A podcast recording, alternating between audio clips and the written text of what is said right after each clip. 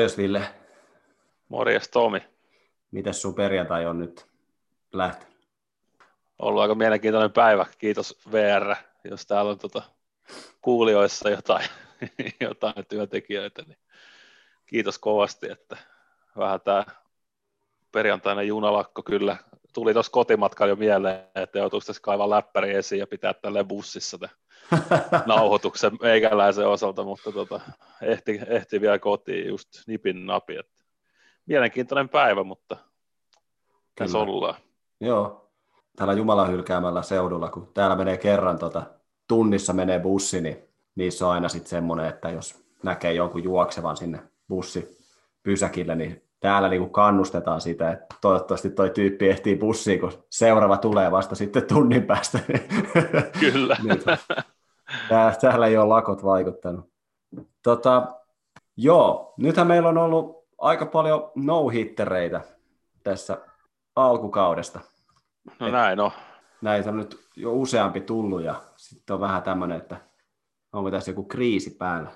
Niin tota, mä löysin tällaisen tota, löysin tämmöisen no missä tota, taustatarina on vähän mukavampi, tai ei mukavampi, vaan vähän tota, mielenkiintoisempi kuin nyt nämä, mitä no on ollut tässä, eli siellä on ollut Patresi ensimmäinen ja sitten Kluberi oli Jänkiisi ensimmäinen, oliko se tällä, tällä vuosituhannella, mutta tota, ja sitten on ollut vähän tämmöisiä, miehet on palannut tota loukkaantumisesta tämmöisistä, näin poispäin taustatorinat, ihan mielenkiintoisia, mutta mä löysin tällaisen, että tota, Pittsburgh Piratesin syöttäjä Doc Ellis, niin kesäkuussa tota, 1970, niin hän syötti no-hitteri. Mutta taustatarina, mikä tekee tästä no-hitteristä mielenkiintoisen, oli se, että tarinan mukaan hän oli aika vahvassa LSD-vaikutuksessa, kun hän syötti tämän, tota, tämän no-hitteri. Eli tota, syötti no-hitteri San Diego Padresia vastaan, ja tarina kertoo, että tota, Tämä oli siis tämmöinen double header ottelu, joka pelattiin tuolla San Diegossa ja päivä aikaisemmin sitten niin tota, Ellis oli tullut joukkojen kanssa sinne ja hänellä oli tuttavia tietysti Los Angelesissa ja olisi mennyt tapaamaan heitä. Ja tämä peli oli siis perjantaina, niin hän oli torstaina sitten näiden ystävien kanssa sitten muutaman kerran nauttinut sitten LSDtä ja sitten siinä oli varmaan ilta mennyt vähän pidemmälle ja hän oli vielä ottanut sitten LSDtä myöhemmin, koska hän oli luullut, että on vielä torstai. Mutta olikin sitten jo perjantai puolella ja tota, hänen tota, ystävän tyttökaveri oli sitten muistuttanut, että hei, sullahan on tänään peli, että sunhan pitäisi lähteä syöttämään. Ja se oli sitten viimeisellä lennolla lentänyt sitten Losista San Diegoon ja semmoinen puolitoista tuntia ennen peliä sitten tullut, tota, tullut kentälle ja sitten hän oli alkanut sitten siinä tota, syöttämään ja tarinan mukaan niin tota, herra siis oli sanonut ottelun jälkeen, että tota, hän muistaa vain pieniä paloja tästä, että oli, oli, oli, oli, vähän, oli vähän, tota, vähän muissa maailmoissa. Ja sitten siinä on sanonut, että hän on niin välillä niin nähnyt, tota, nähnyt lyöjää ja välillä ei ole nähnyt lyöjää. Ja välillä pallo on tuntunut isolta ja välillä se on tuntunut pieneltä. Ja... sitten tämä syöt, syöttäjän oli pitänyt pitää sormissa siis ilmeisesti jonkinnäköistä teippiä, että hän näkee ne merkit paljon paremmin, mitä hän syöttää. Mitä mä katsoin, että tota, hän oli siis kävelyttänyt kahdeksan lyöjää ja heittänyt yhtä päin, mutta silti sai kuitenkin no-hitteri siitä aikaiseksi. Kyllä. Tota, tarina mukaan kerran yhdessä vaiheessa hän oli kääntynyt niin kuin sinne centerfieldin suuntaan ja valmentajat oli joutunut huutaa, että se on väärä suunta. niin, mutta aika toihan menee, vähän, toihan menee vähän samaa kastia kuin tämä Starting Nine podcastin toisen isännän Dallas Bradenin Perfect Game äitien päivänä, kun sehän on moneen kertaan niin kuin uran jälkeen sanonut, että joo, että sehän oli ihan maailmanlopun darrassa siinä, siinä pelissä, että tota, toki en, en osaa sanoa, mikä ero on Darralla ja LSDllä, mutta veikkaan, että se jonkunlainen kuitenkin. niin, kyllä. Ehkä tämä, ehkä tämä Elisin no-hitteri on vielä vähän astetta kovempi niin. suoritus kuitenkin. kyllä. Joo, ja herra, herra sitten tota, oli uran jälkeen kyllä mennyt sitten tota, tämmöiseen katkaisuhoitoon ja sitten loput elämästään hän kuoli tuossa 2000-luvun alussa, niin loput elämästään sitten hän taisteli näitä tai auttoi näitä muita, joilla oli tämmöinen huumeongelma, että siinä mielessä tarinalla oli vähän iloisempi loppu kuin yleensä sitten näillä tämmöisillä herroilla voi olla, mutta tota, aika hu- huikea kyllä. Ja ilmeisesti MLB ei ole paljon tästä niin kuin pätkiä näyttänyt tästä pelistä, että siellä on aika paljon Ymmärrettävästi. Video, video, videomateriaalia tästä pelistä on kadonnut aika mystisesti aika paljon. Mutta tota, mitäs kaikkea meillä olisi tänään nyt sitten luvassa?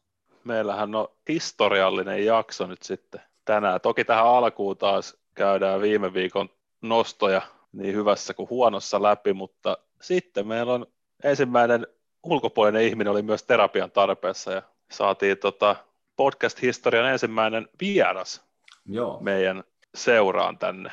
kyllä. Todella jännittäviä aikoja. Mutta tota, nyt ei ole, ei ole tota Boris eikä Vladimir enää äänessä, niin tota, eiköhän me lähdetä menee. Eiköhän me lähetä jo. Kyllä. Mun nimi on Tomi Korkeamäki. Mä oon Ville Paavola. Yes, tää on Baseball Therapy.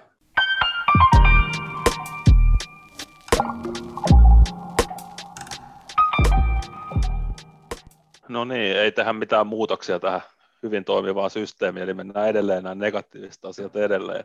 Mä sitten nostin, nostin ensimmäisenä ton Atlanta Bravesin hyvin aloittaneen syöttäjän Huaskar Ynoan, ehkä jonkin asteisen aivopierun sitten, kun hän tuossa viime startin jälkeen, kun oli otettu pelistä pois, niin hän sitten turhautui ilmeisesti omasta huonosta suorittamisestaan sen verran paljon, että löi sitten vaihtopenkkiä ilmeisen kovaa ja tota, murs sitten tämän syöttökätensä ja hän on nyt sitten kuukausia oli se arvio, että on sivussa, niin tämä menee kyllä aika iso miinukseen. Toi Bravesin rotaatio nyt ei muutenkaan ihan, ihan hirveän hyvin ole suorittanut ja sitten ainoita valopilkkuja, niin tota, sitten teki tämmöisen homman, että kyllä, kyllä pistää mietityttämään, että jos sun työväline, mitä sä teet rahaa, on, on sun oikea käsi, tässä tapauksessa hänen oikea käsi, niin onko sillä nyt sitten järkevää lähteä takoon jotain penkkiä tai seinää tai muuta? Että tota. Joo.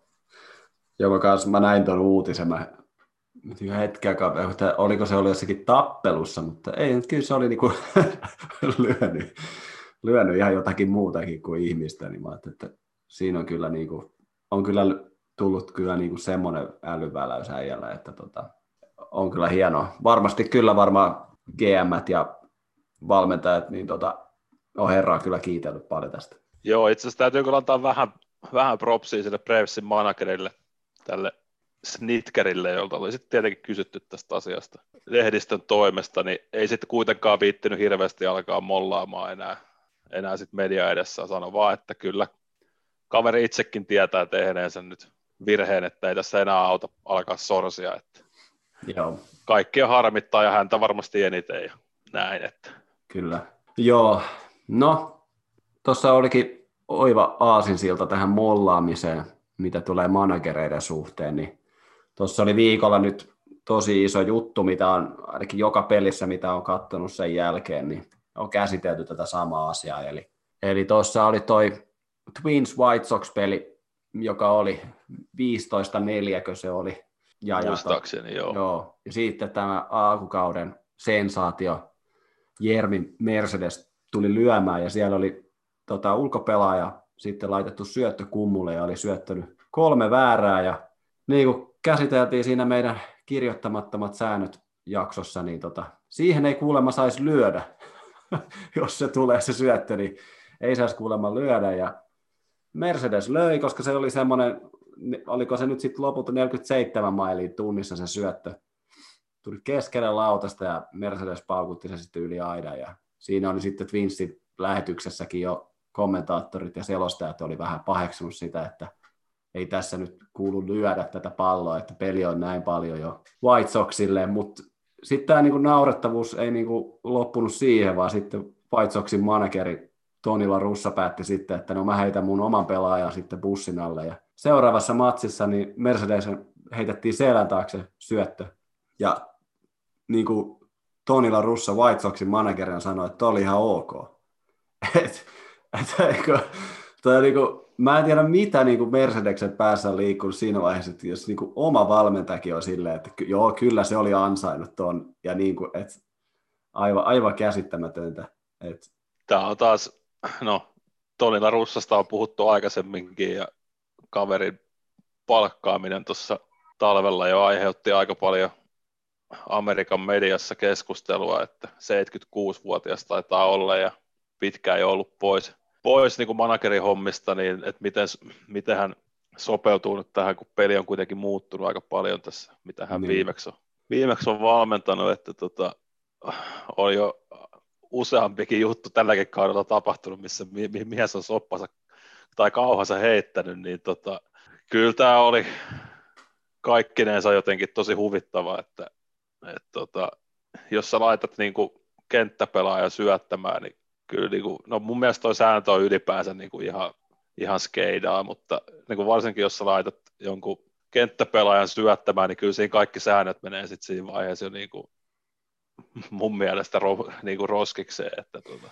Joo, ja sitten niin, mä ajattelin, että tehtäisiin sitten semmoinen sääntö, että ei voi laittaa niitä kenttäpelaajia syöttämään, niin mitä, sitten voitte laittaa sinne oikein syöttää, ja jos se syöttää niin huonosti, että sillä on kolme, kolme väärää, niin mä että niin kuin sanottiin siinä kirjoittamattomat säännöt jaksossakin, niin näille herroille maksetaan niin kuin keskivertopelaajille maksetaan ihan naurettavia summia siitä, että sun pitää heilauttaa sitä mailaa ja se mailan pitäisi osua siihen palloon. Niin, jos sä nyt sitä saa tehdä, oli sitten peli mitä tahansa, niin onhan se nyt ihan... Se, se olisi ollut paras, jos Vince olisi tullut, että se peli olisi päättynyt 16-15. niin, niin, kyllä. se olisi ollut niin kuin kaikista paras melkein, että, että tota, siinä olisi sitten nähnyt, että aijaa, että okei, no se kannatti lyödä se yksi kunnari tuossa, mutta tota, joo, oli toi, oli toi kyllä niin kuin naurettava, että kyllä niin kuin vähän, jos ne nyt oli huonot pisteet niin kuin Tonilla Russalle on tässä vaiheessa, niin tämä nyt niin kuin meni jo ihan, niin kuin, ihan niin kuin viimeiseen tippaan asti kyllä tämä, että aika, siinä on Joo. kuitenkin puolet, puolet White Soxin pelaajistakin on, niin kuin, joutuu jossakin sosiaalisessa mediassa puolustamaan niin joukkuekaveria ja niin kuin, joukkue paras lyöjä, niin toi on ihan, ihan naurettava niin mun mielestä. Niin ja miettii muutenkin, mikä kaverin niin kuin, tarina on, että ei ole ollut mikään tällainen ykköskerroksen varaus, joka on pelannut vuoden tuolla farmissa ja nostettu ylös, vaan että, että kaveri on tullut sieltä oikeasti taistelukenttien kautta päässyt sitten vihdoin niin kuin liikaa, niin sitten niin. vielä tuommoisen kaveri heität, kun tuommoisen kaveri heität bussin alle, niin on se vähän... Joo, ja sitten...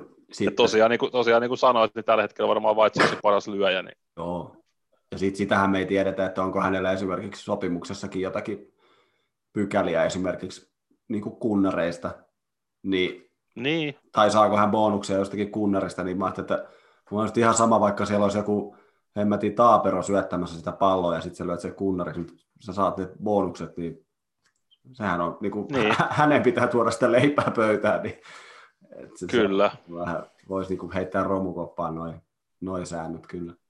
Jäämme odottamaan, mitä seuraavaksi ympärillä pyörii. niin, kyllä. No joo, mä nostan seuraavana viime viikolla tota, taas pelaajayhdistys ja liikan johtoparas oli, oli sitten leikki, leikki vähän hippaa leikkikentällä, kun pelaajayhdistys teki siis valituksen, valituksen liikan viime kauden toiminnasta ja vaati 500 miljoonan dollarin hyvityksiä, koska heidän mielestään ne olisi voinut pelata enemmän matseja viime kaudella, mutta liiga tahallaan pitkitti sitä prosessia niin paljon, että, että se jäi siihen 60 peliin.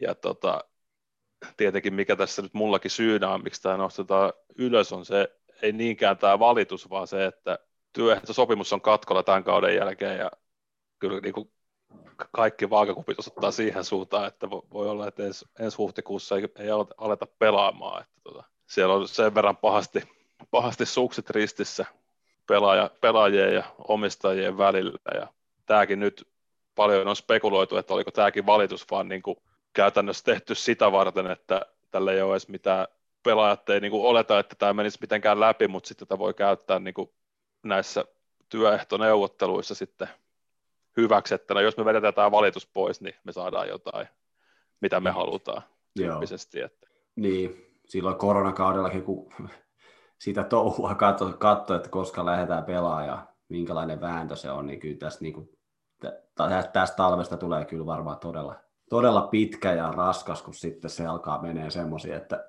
pääseekö ne sitten, missä vaiheessa menee sitten neuvottelukin poikki ja sitten taas menee monta viikkoa, kun ei edes, ei edes neuvotella, vaan istutaan ja mökötetään omissa kulmissa, niin se on, niin kuin, se, on se skenaario, mitä tässä nyt eniten pelkää. Niin. Ja niin kuin, sä sanoit, niin kuin sä sanoit, niin se voi olla kyllä huhtikuu, niin kuin, että silloin ei välttämättä nähdä päivävaloa. Mutta sitten oli yksi aika todella rajun näköinen tilanne tuossa tota Braves Mets-ottelussa, kun New York Metropolitansi Kevin Pilar otti 94 mailin fastballin naamaa.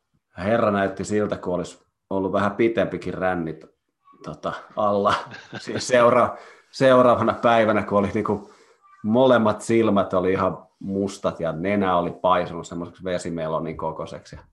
Oli kyllä, oli kyllä rankan näköinen ja rajun näköinen tilanne, koska näki niistä reaktioista, mitä siellä kentälläkin oli, että ei, ei, tota, ei ihan niin kuin hyvältä näyttänyt, mutta onneksi miehelle sitten nyt ilmeisesti sen suurempaa vammaa ei siitä tullut, mutta tota, ja eikä missään nimessä siis mitenkään tahallinen, mutta ehkä vähän johdannaista myös siihen, että kyllä siitä niin kuin kontrollikin on, että tota, kontrolli on vähän kadoksissa, mutta tota, ja olihan sitten tämä Breisi syöttäjä sitten tota, oli kyllä niin kuin tälle Jacob Webille, joka syötti, niin herra oli kyllä sitten aika järkyttynyt siitä, niin tota, ei sitten siinä sitten kyllä hirveästi herrakaan pystynyt enää syöttämään, niin tota, mutta tota, niin, kyllä tosi, tosi valitettava tapaus ja toivottavasti näitä nyt ei ala tule lisää.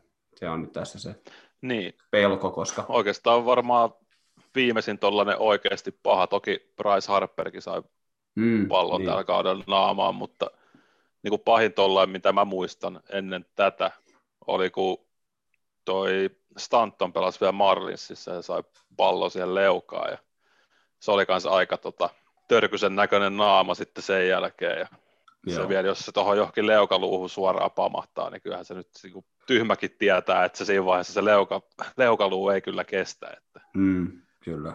Joo. Mutta onneksi nyt näyttää, että ei ainakaan ilmeisesti mitään ihan järisyttävän pahaa tai mm. olisi voinut käydä paljon, paljon huonomminkin. Olisi voinut, joo, todella paljon pahempi kyllä. Joo. No mä nostan sitten viimeisenä, tämä menee oikeastaan tällaiseen, tämä voi olla plussa, tämä voi olla miinus, sitten tämä on myös aika hauska. Eli tota, viime yönä, eli me nauhoitetaan tosiaan perjantaina, niin torstai perjantai välisenä yönä, Jacob de Krom syötti, mutta ei New York Metsille, vaan Metsin farmi liigassa yhden A liigassa. Ja tota, kävi kyllä vähän sääliksi tätä heidän vastustajaa Palm Beach Cardinalsia, eli siellä on kuitenkin, puhutaan yhden aan joukkueesta, niin siellä on kaikki pelaajat varmaan alta 20 ja ekaa kertaa pääsee vähän ammattilais baseballia kokeilemaan ja sitten sä katsot, että tulee Jacob de Grom. Syöttää, syöttää meitä vastaan ja tota, syötti kolme vuoroparia ja eli se kohtas yhdeksän lyöjää, kahdeksan strikeouttia ja ainut tyyppi, joka pääsi pesälle, joka varmaan ottaa kyllä tästä itselleen natsat isosti, oli tällainen 19-vuotias Cardinalsin pelaaja, kun Mets teki heittovirheen kentälle ja se pääsi pesälle. Niin, tota. Mutta kyllä niin kuin ensimmäinen ajatus, kun mä näitä uutisia oli, että kyllä niin kuin käy, kävi sääliksi tätä vastustajajoukkuetta. Että tota, siitä, siitäkin on kyllä Twitterissä näkynyt tänään, tänään tota, hauskoja juttuja. Niin Joo. Ajattelin se nyt tähän miinus plus kautta hauska juttu. Se niin, tässä. Kyllä. Joo. No on kyllä huikeita välillä tuommoiset mitä tulee noin tilanteet. Tota, mulla voisi olla tässä viimeisenä tota, miinuksena tämä Oakland Athleticsin Elvis Andrusin sukelluskoulu. tota, mä ajattelin, että mä oon nähnyt, niin kun, jos, jos sinä oot nyt enemmän katsonut koripalloa, mutta mä ajattelin, että mä en niin näe tämmöisiä James Hardenmaisia floppaamisia niin kuin, tota, baseball-kentällä, mutta Elvis Andrus sitten tarjoili mulle tämän tuossa viikolla, eli Athletics pelasi Twinsia vastaan ja Andrus oli sitten kolmosen ja kotipesän välillä ja hän sitten lähti juoksemaan siinä, kun tuli lyönti ja tota, se sitten e- jäikin siihen sisäkentälle, niin hän jäi siihen tota, pesien väliin sitten juoksemaan ja siinä sitten kolmospesävahti ja sieppari sitten heitteli palloa edes takaisin ja sitten Andrus lähti juoksemaan kohti kotipesää ja siepparilla oli pallo ja hän sitten juoksi sitä siepparia päin ja aika, aika pienestä kontaktista sitten heitti itsensä kerien siihen maahan ja tuomari pää, sitten päätti, että se oli sitten errori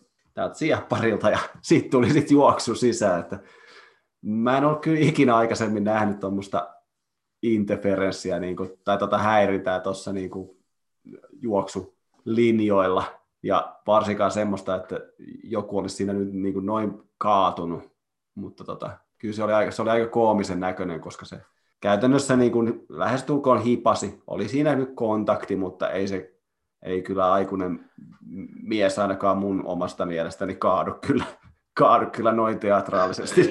Kyllä, kyllä mulla oli ensimmäinen reaktio, että missä se sniperi on tuo katsomassa, kuka tämä tiputti. niin, kyllä. Mutta tota... Joo, siinä varmaan Elvis kelaili, että ei, nyt, että, että ei tässä mitään hävittävääkään ole, että kokeillaan. Ja mm. Nyt se tuotti, tuotti sitten tulosta, koska toikin taitaa olla niitä semmoisia asioita, mitä ei voi tarkastaa jälkikäteen videolta. niin. Sitten ihan kanssa niin kuin Kyllä. herra haltuu tulkinnan varassa nuo asiat. Niin. Joo, Kyllä. Koska viimeistään sen, til, viimeistään sen hidastuksen, jos joku olisi nähnyt joku tuomari, niin olisi, olisi varmasti kääntänyt vielä, mm. vielä mm. tuomion toiseen suuntaan. Mutta... Niin, tarvitaanko tässä kohta varri niin kuin baseball-liike? Niin, niin, se on toiminut niin hyvin tuolla futiksen puolelle, että niin, otetaan kyllä. vaan. Hyviä tuloksia. Joo, sitten tota, siirrytään plusmerkkisiin asioihin. Ja mä nyt nostin ekana tuossa viime viikolla Cincinnati Reds pelasi Coloradossa Rockisia vastaan. Ja sitten yhdessä, yhdessä matsissa siinä sitten näkyi näky TV-ruudussa, kun joku yksinäinen Reds-paitainen fani sanoi jotain tuolle Nick Castellanosille.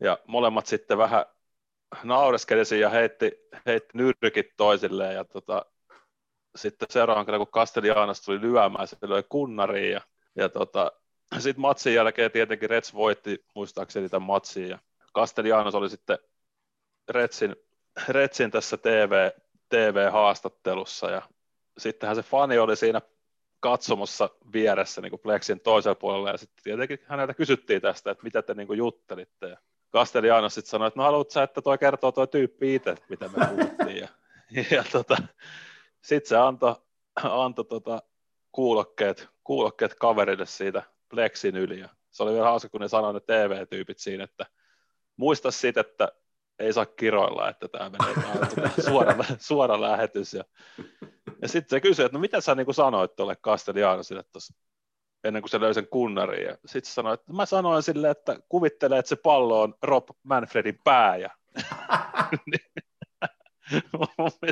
sitten se löi kunnariin. Toi oli jotenkin, jotenkin niin hauska. Mm, kyllä. Joo, se oli niinku uusi keino tota, vittuilla Manfredille. Että kyllä, tota, joo. Ei varmaan tota liikatoimistolla kyllä kovin tyytyväisiä oltu, että se pääsi sitten niin kuin television lähetykseen astikin. Joo, mä tota... veikkaan, että siitä on voinut ehkä tulla joku, jonkunnäköinen e-maili Retsin toimistolle. Että Joo. Jos, jos pidetään ne fanit pois näistä TV-lähetyksistä. Kyllä. Joo. Tämä on aika ihmeellistä, mutta totta mulla on täällä Houston Astros tota, plussissa. Tämä oli jo toissa viikolta, tämä jäi viime viikolla mainitsematta, mutta tämä oli aika merkittävä asia, niin tota, ajattelin sitten, että se voitaisiin viikkoa sitten myöhemmin nostaa. Eli Houston Astrosista tuli ensimmäinen franchise MLBssä, joka tarjoaa asunnot heidän minor league pelaajille, mikä tuntuu niin kuin, tai siis on todella hieno juttu, ja todella merkittävä asia niin kuin minor league pelaajille, mutta tuntuu myös samalla vähän hassulta, että se tulee niin kuin nyt, niin kuin nyt vasta.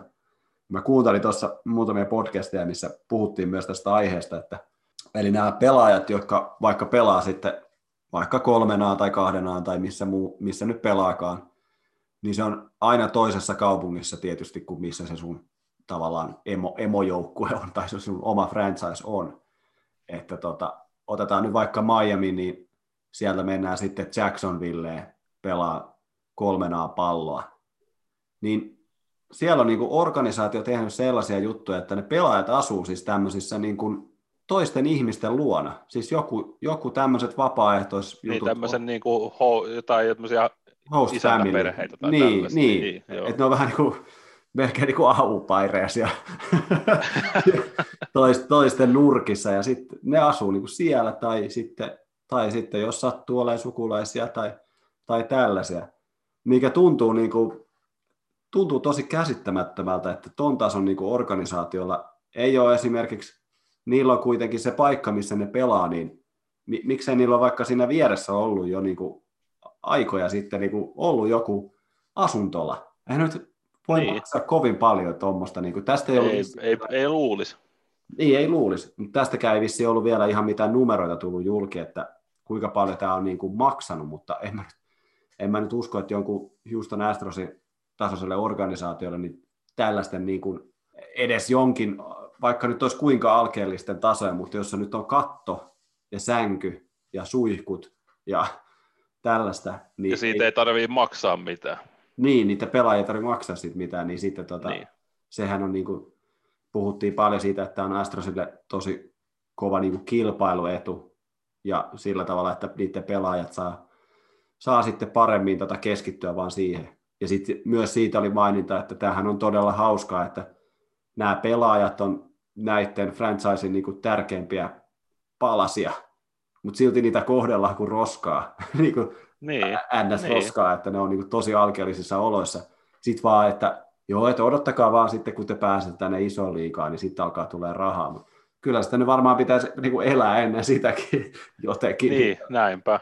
Niin. Mutta, tota, tosi kiva, että se oli kuitenkin sitten Astros, joka nyt rypee tässä skandaalissa vieläkin, niin jos tämä oli vaan PR-temppu, niin tämä oli tosi onnistunut PR-temppu. Ja Joo, tota- ehdottomasti. ja, ja tota, kyllä niin kuin, tavallaan oikea joukkue nyt sitten ehkä sen niin kuin, siinä mielessä aloitti, että Joo, heiltä nyt, toivottavasti tulee muut, muut, toivottavasti tulee muut seurat perässä, koska toi on, tietää, tai en nyt tiedä, mutta hyvin vahva haisu on siitä, että ei noin minor league-pelaajat ei saa kyllä niin kuin ihan hirveitä pennosia siitä pelaamisesta, että tota, joo, eihän se, sitten, et, sitten, sitten voidaan niin kuin tolleen aika, todennäköisesti aika vähällä rahalla niin kuin turvata se, ainakin se niin kuin asuminen mm, seuran puolesta, niin kyllä. on iso juttu.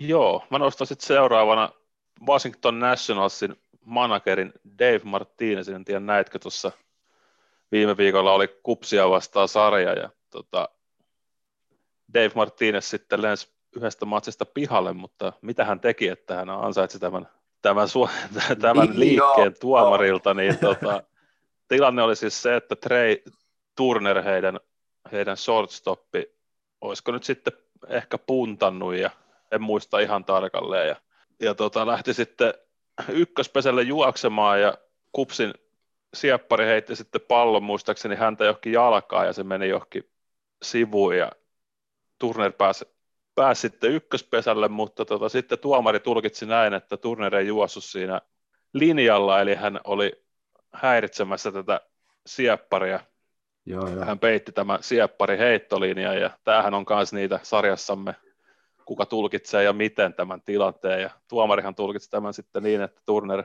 tosiaan esti ja hänet, tuo, hänet sitten tulkittiin, että hän palo, palo siinä tilanteessa. No, Dave Martinez sitten tuli vaihtopenkiltä hyvinkin kärkkäästi ja se oli hauska, se oli hauska siinä TV-lähetyksessä, kun ne selostajatkin oli silleen vaan, että oh no, Dave gonna get kicked out. Ja, ja tota,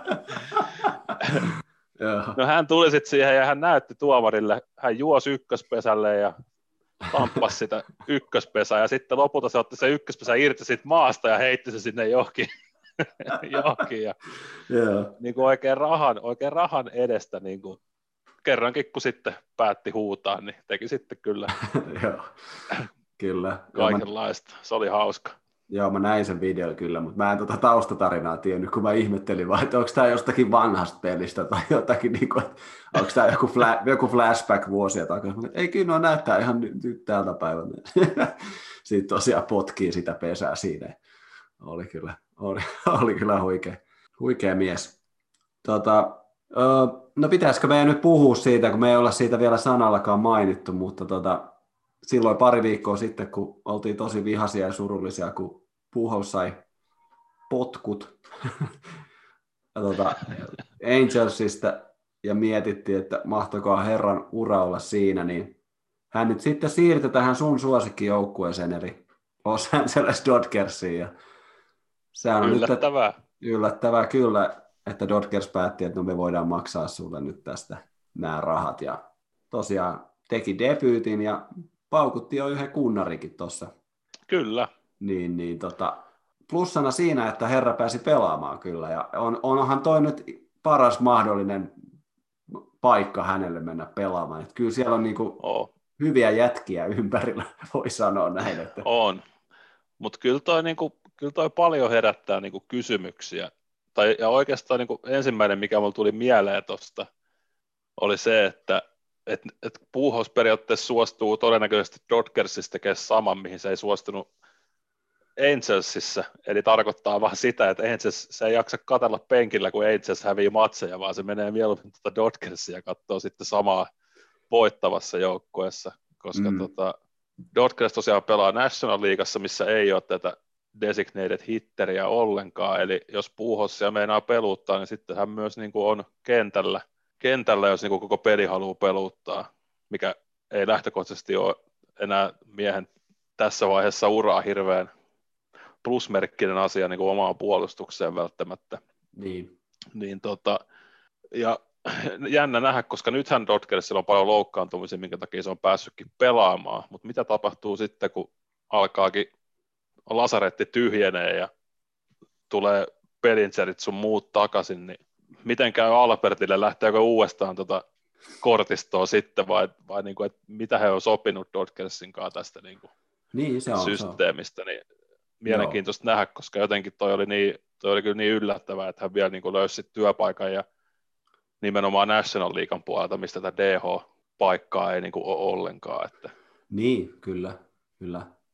Mutta niin kuin sanoin, niin siellä on siellä on niin, että se, että minkälaiseen rooliin hän ei suostunut Angelsissa ja hän suostuu sitten Dodgersissa, niin ehkä hän sitten näki siinä, että Dodgersissa on sitten kivempi istua siellä penkillä, kun ne nyt, niin. vaikka ne nyt tosin on ollut kyllä pien, pienosessa sumpussa, mutta, tota, mutta kuitenkin. Mutta joo, tosi mielenkiintoinen nähdä kyllä sitten, että onko se sitten, lopettaako hän nyt sitten, jos hän saa potkut tuolta Dodgersista, niin tota, Lopettaako niin, hän sitten seremoniallisesti niin. sitten? Se, nyt, se, se, nyt olisi... jotenkin koomi, se olisi jotenkin koomista, että se on joku kuukauden tuo Dodgersissa, ja sitten niin. se on kunnon loppuseremoniat. niin, joo, Dodgers-legenda lopettaa nyt uransa. Ja...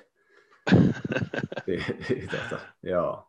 Mutta niin, en mä tiedä, positiivista kuitenkin, että nyt herra nähtiin vielä ja palkutti jo sen kunnarikin, niin kyllä se oli niin, kiva. kyllä. Joo, pitäisiköhän mun jättää sulle noin viime viikon no-hitterit viimeiseksi, niin mä sanon sitten, mä nostan yhden joukkueen täältä, eli tämän kaikessa hiljaisuudessa vaeltavan Tampa Bay Reissi, joka on nyt voittanut seitsemän ottelua putkeen. Ja, ja tosiaan, niin kuin ennakossakin sanottiin, että tekee vaan niin kuin tätä duunia toi jengi ja ei pidä hirveästi mekkalaa itsestään. Että nytkin mä vasta tänään, kun mä kattelin pitkästä aikaa tota sarjataulukkoon, niin huomasin, että jaa, että nehän on voittanutkin seitsemän matsia putkeen, eli ei niitä oikein kukaan noteraa, että ne vaan siellä pinnan alla tekee, tekee hyvää duunia vuodesta toiseen ja, ja pärjää. Et nyt on tietenkin sitten kiva, että sopivasti, kun niillä on tämä seitsemän ottelun voittoputki, niin Blue Jaysia vastaan pelaa sitten nyt neljän matsin sarjan, että Noniin. kiitosta vaan, kiitosta vaan. Kyllä. Joo, kyllä se ollaan moneen kertaan sanottu, että tulee, tulee suonenvetoja ja sitten, sitten välillä vähän sakkaa, niin ollaan aina välillä kuumana ja välillä vähän kylmänä, niin tota, tosi, tosi tota mielenkiintoista. Ylipäätänsäkin se koko AL kannalta, kun hehkutettu, Kyllä.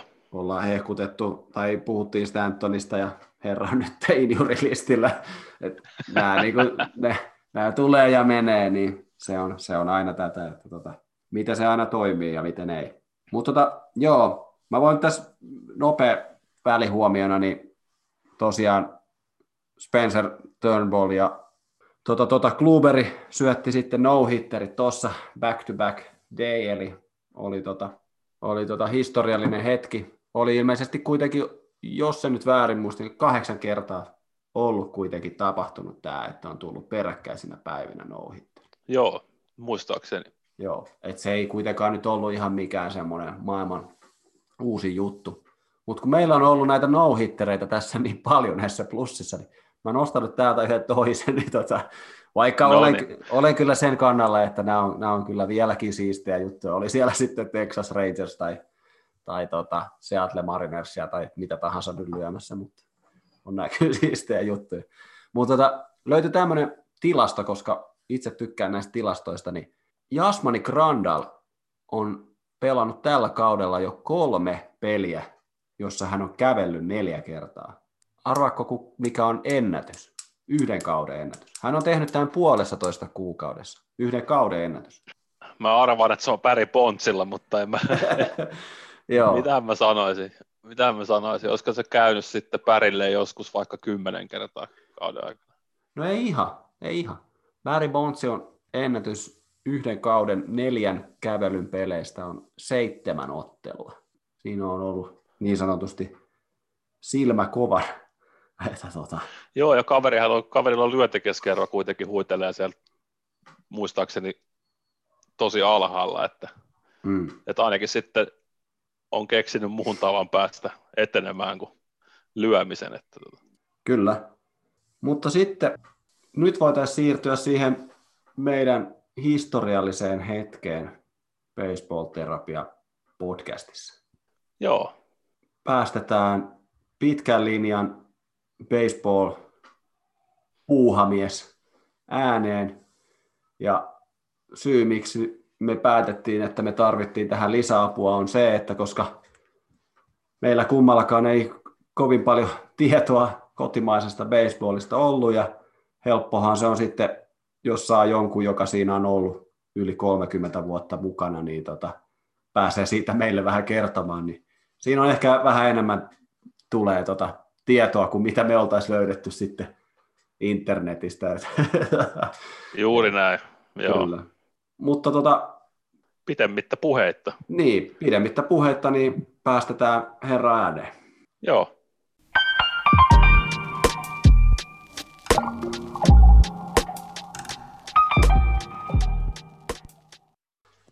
Yes, no niin. Nyt ollaan sitten historiallisen hetken äärellä ja baseball-terapia ensimmäinen vieras on saatu paikalle. Ja tota, ennen kuin vieras pääsee ääneen, niin luetaan tässä, tota, hänestä on tehty tämmöinen kuvaus täällä internetissä, että hän on joukkueen ylin komentaja, taktinen velho ja henkinen peruskivi. Hänen väsymättömän uurastuksen ja vallankumouksellisen vision ansiosta Expos ei ole enää urheiluseura, vaan dynastia. Vuosikymmenien värikkään ja näyttävän kansainvälisen uran ansiosta hän on todennäköisesti myös tunnetuin suomalainen baseballin pelaaja maailmassa. Väittää itse olevansa vapahtaja ja messias myös pelikentällä, mutta todistusaineisto on sen suhteen vielä hataraa. Tervetuloa Jere Kaistinen. No, Tervetuloa. Kiitos, kiitos paljon pojat. Olipa melkoinen sisääntulo. Tuota, en, en, en, muistanutkaan, että on tuollaista tollasta tuota hupsuttelua internetissä. ei, se, ei se kato meidän podcast-historia ensimmäinen vieras, ei voi olla mitään muuta kuin vapahtaja ja messi. se on, sehän on päivän selvä. Kyllä. Joo. Jos voi käyttää sanaa puuhamies, niin sä oot pitkän linjan puuhamies suomalaisen baseballin parissa. Kyllä, näin voi sanoa, että on tässä kolme neljäsosaa elämästä kerätty lajin parissa viettää ja, ja ainakin suhteellisesti suht aikaisin päästy mukaan lajiin, lajiin mukaan. Niin, ja kaiken näköistä on toimittu sitten lajin parissa tämän suomalaisessa mittakaavassa. Että on tässä kerätty liito hallituksessa istua useampaan otteeseen ja maajoukkuetta valmennettu ja seuraajoukkuetta valmennettu ja valmennettu lapsia ja tyttöjä, poikia ja miehiä ja softballia ja kaiken näköistä, mitä tähän 30 vuoteen on kerännyt mahtua. Että kyllä, kyllä tässä ehkä se on ihan hyvä titteli tällainen pitkän linjan puuhamies, jos joku pitää valita. No joo, voitaisiin ehkä aloittaa ihan siitä, että saat, saat omin sanoin kertoa tuosta sun värikkäästä, varmastikin värikkäästä matkasta, eli tota, miten sä oot joskus aikoinaan siihen baseballiin hurahtanut ja miten sitten kaikkien kiemuroiden myötä oot nyt tässä meidän vieraana. Joo, tämä pitää mennä vielä pikkasen syvemmälle, kun silloin kun aloitin ihan polvenkorkoisena pelaamaan käsipalloa, niin oma isäni alkoi sitten siihen vanhempien joukkojen johtoporukkaan ja sitten aloitin pelaa jalkapalloa, niin isäni alkoi sitten vastuunvalmentajaksi meidän joukkoille ja sitten kun mä halusin pelata baseballia, mitä nyt ei isäni ensin, ensi sanomisella ihan tajunnut, anteeksi mitä, mutta, mutta sitten kun ei ollut seuraa, niin sitten isäni päätti perustaa minulle oman baseball-seuran. Noniin. Tämä tapahtui vuonna 1991, kun, kun homma alkoi vuonna 1990, kun Mäkkylä Espoo Alastajalle tuli kolme hengen delegaatio esittelee peliä. Joo, okei. Okay. Toki tarina ulkopuolella totta kai siinä on muitakin ihmisiä ja varsinkin sitten tämä, tämä valmentaja, puuhamies Arvan Sami, joka tätä seuraa sitten lähti rakentamaan Espooseen, mutta seura ja oma ura lähti vahvasti siitä, siitä tota, niin, kouluvierailusta Mäkkylään. Kyllä, joo. Mitäs, sitten, mitäs se sitten jatkui siitä sitten? Milloin no sitten, pelat, sitten pelattiin, nyt pahoittelut varmaan, ikävä kyllä kuuluu varmaan naapurin remontiääniä, mutta, Ei se haittaa. mutta toivottaa, että kuulijat, kuulijat kestävät ja te kestätte.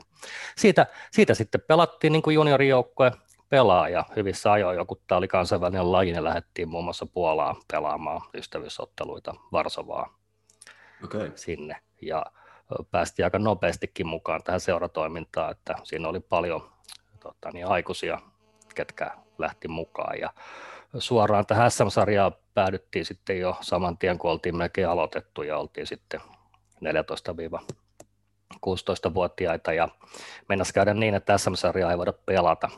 Tämä nyt muistaakseni oli 93 tai 94, kun ei ollut tarpeeksi joukkoita.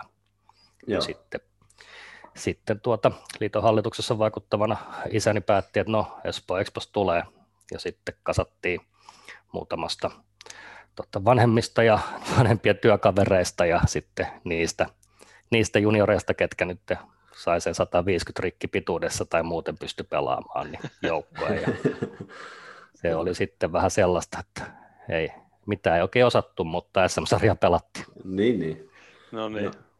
Miten sitten tota, puhuit noista kansainvälisistä peleistä, niin tuliko ne sitten niin kuin, oliko kuitenkin, mentiinkö niin kuin Pohjoismaiden ulkopuolelle vai pysyttiinkö niin, mentiinkö muualle Eurooppaan sitten pelaamaan? No siinä kohtaa oli vahvoja tällaisia Euroopan baseball-projekteja eri mailla ja Japaniin. Meillä oli useampikin pelaaja lähti sitten, oli itse sen vuoden ver- verran yli-ikäinen lähteä tänne, mutta siellä on useampikin satsi junioripelaajia käynyt Japanissa pelaamassa tämmöistä kansainvälistä kutsuturnausta niin, että siinä on ollut Nippon Baseball rahoittajana ja okay. Siitä on tullut monelle kyllä paljon virtaa ja hyviä kokemuksia. Niin, niin. Että parhaiten siellä pojat ja tytöt muistaa sen, että kun yksi pelipaikka oli tuommoisen vesitornin päällä, niin siellä oli neljä baseball-kenttää sen vesitornin päällä kuviossa. Okay. Ja niillä oli kaikilla katsomot ja kahvilat, niin ei se, että upeata baseball-kenttiä, vaan se, että kuinka iso tämä vesitorni on. niin. kyllä, kyllä.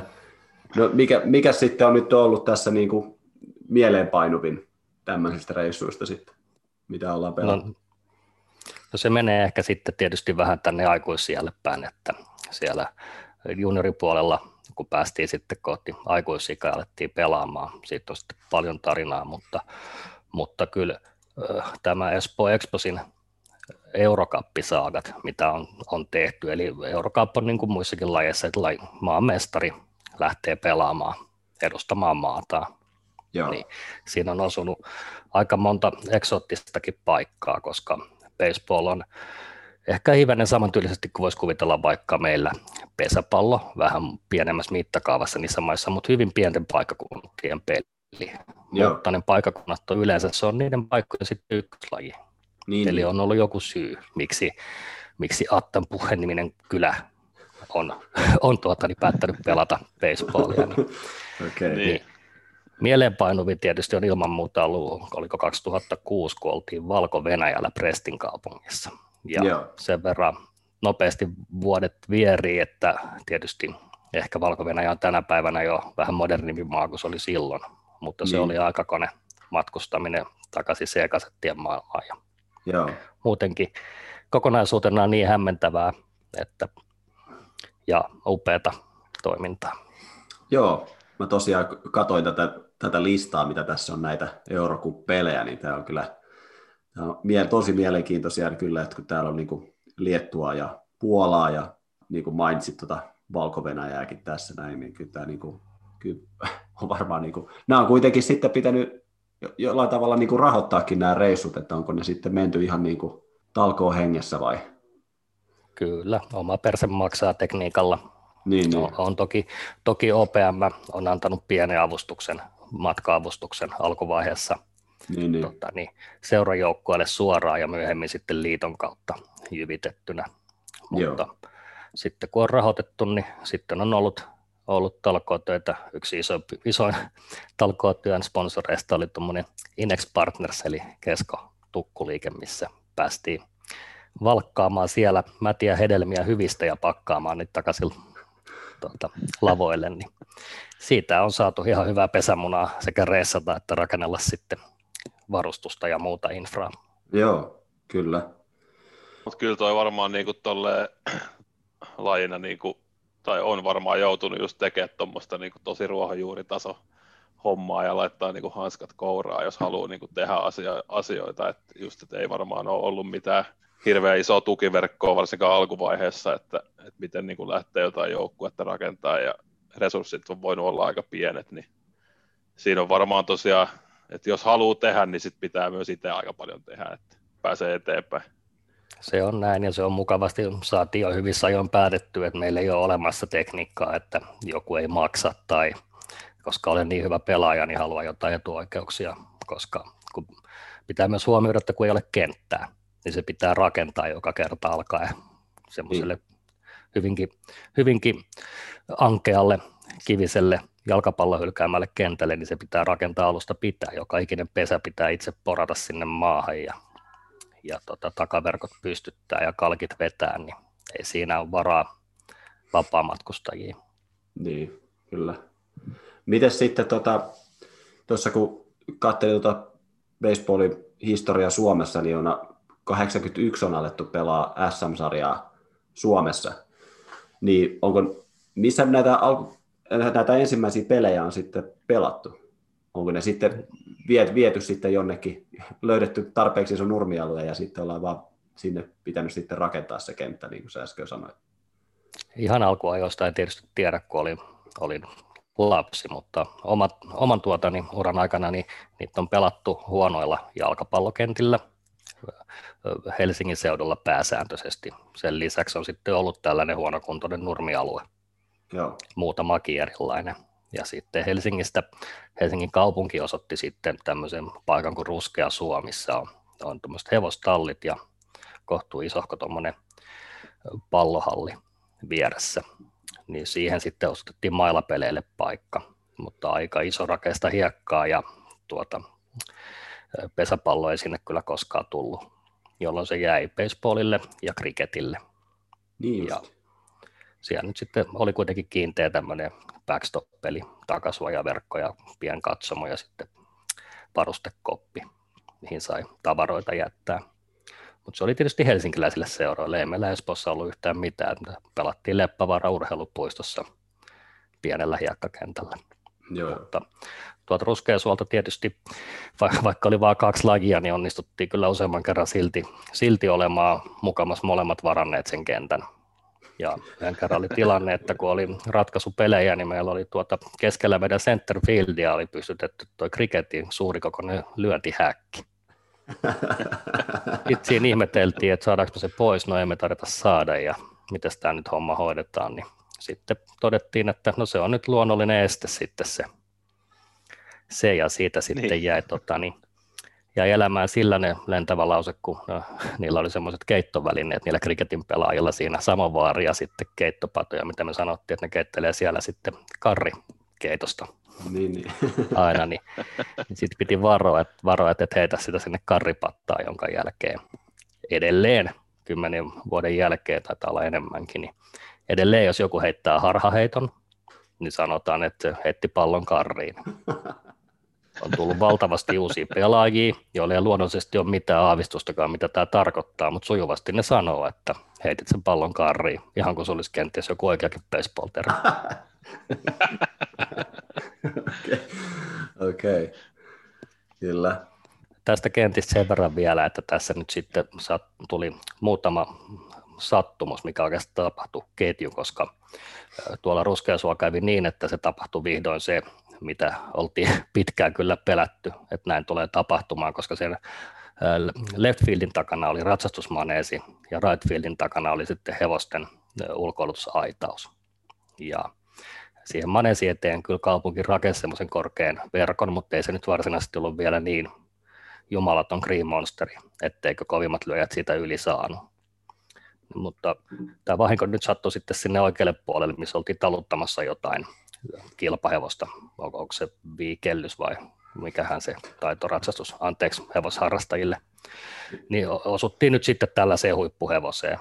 Ja siitä sitten tietysti ratsastusväki suivantui niin paljon, että meidät lopuksi edettiin tuolta pois. Okay. Siitä tuli ketju sitten, että pakko meillä oli joku paikka osoittaa Helsingistäkin, niin Helsinki lähti muokkaamaan messukeskuksen Pasilassa tai oikeastaan Käpylän puolella se urheilupuiston parkkipaikkaa ja sijoitti siihen paljon rahaa, että tekisi meille hiekkaalustaisen pelipaikan. Mutta sitten yksi vimpeliläinen kylähullu nimeltä Ville Saarman oli niin pelaaja ja puuhamies, niin oli niin sitkeä, että kun kerran tehdään, niin nyt tehdään sitten kenttä ja Ville uurastuksen ja Ville hyvin apulaisten ja, ja muiden tuella, niin sitten siitä tässä samassa rytäkässä niin saatiinkin myllypuroon sitten monien mielestä vahingossa oikeasti Ville Raan työansiosta, niin saatiinkin ihan oikea baseball-kenttä. Joo, niin se on nyt ihan sitten niin, kuin, niin sanotusti oikeat mitat täyttävä kenttä, eikö? Se on oikeat mitat täyttävä nurmikenttä. Siinä joudutaan nyt vielä semmoinen siirto takaita tekemään right fieldin puolelle, koska se on multisport-kenttä.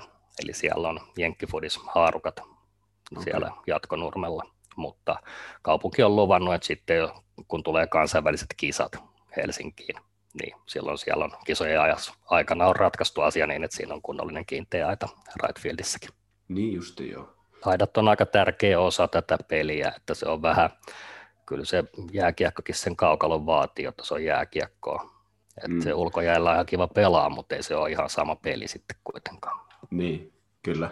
niin on se jossain baseballissakin, jos se takakentällä on mitään aitaa, niin missä vaiheessa sit voi sanoa, että on kunnari. Niin. se meni tämän viivan yli, mä näin. Se on tämän viivan toisella puolella. kyllä, kyllä. Niin maajoukkue pelaa sitten nyt pelit siellä Myllypurossa kanssa. Missä maajoukkue pelasi sitten aikaisemmin? Onko se pelannut myös sitten siellä Ruskea suola vai? Maajoukko on pelannut alusta asti kaikkialla muualla paitsi Suomessa.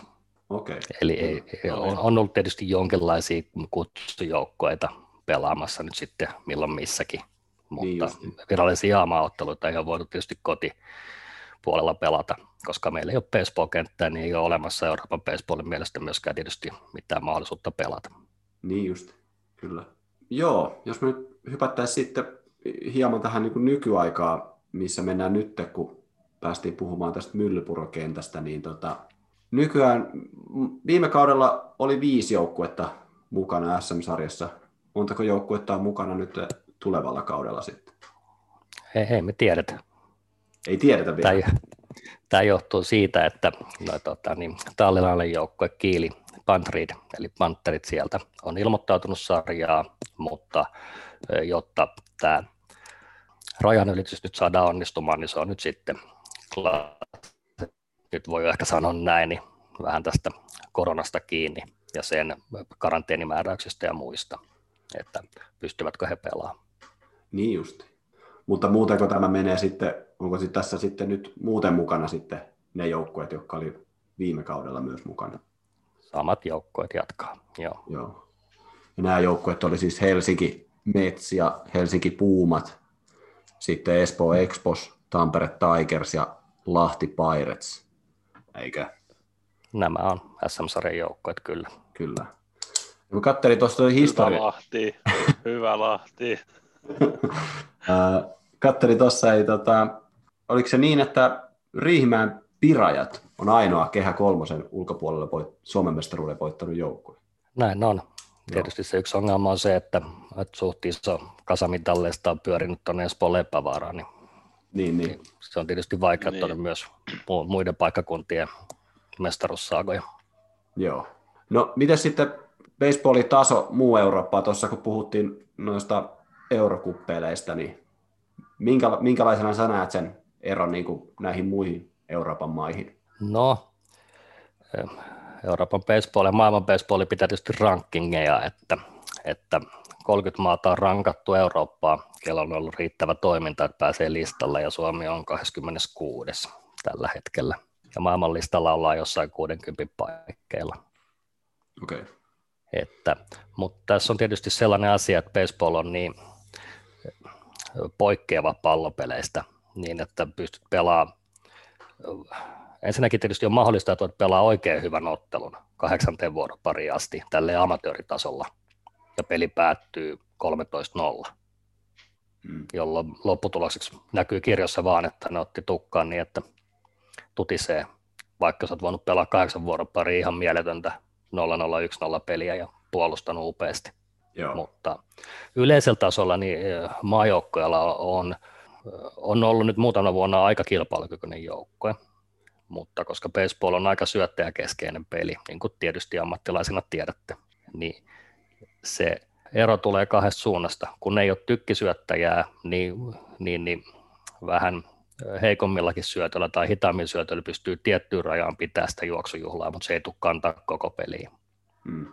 Ja toinen asia on se, että koska meillä ei kotimaasarjassa syötön nopeudet, jos ne on nyt sitten 60-70 mailia, tekniikalla, että todennäköisesti saadaan suoria niin kuin keskimääräisesti.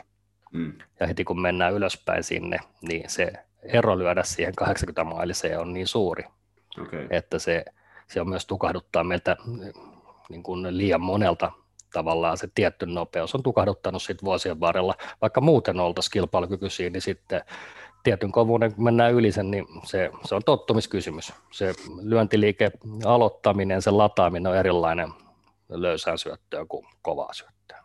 Niin. Niin, tuossa on kyllä haaste, että jos, jos niin kuin normaalisti kotimaan peleissä tosiaan ei tuukku sitä, sanotaan nyt vaikka 60-70 mailista, ja sitten kun lähdetään Eurooppaa pelaamaan, ja sitten syötö tuleekin yhtäkkiä kovempaa, mihin on tottunut, niin siinä ei kuitenkaan ole sitä tottumisaikaa ihan samalla lailla kuin että sitä reenaisi täällä Suomessa pitkään, että tuohon mä nyt tohon mä lyön ja saan niitä toistoja, niin on se varmaan aika haastavaa. Joo, ja pian laji tietysti, niin sisukas ja pippurinen porukka on pelattu ja parhaamme yritetty, mutta ei nyt tulokset ole vielä varsinaisesti häikässy.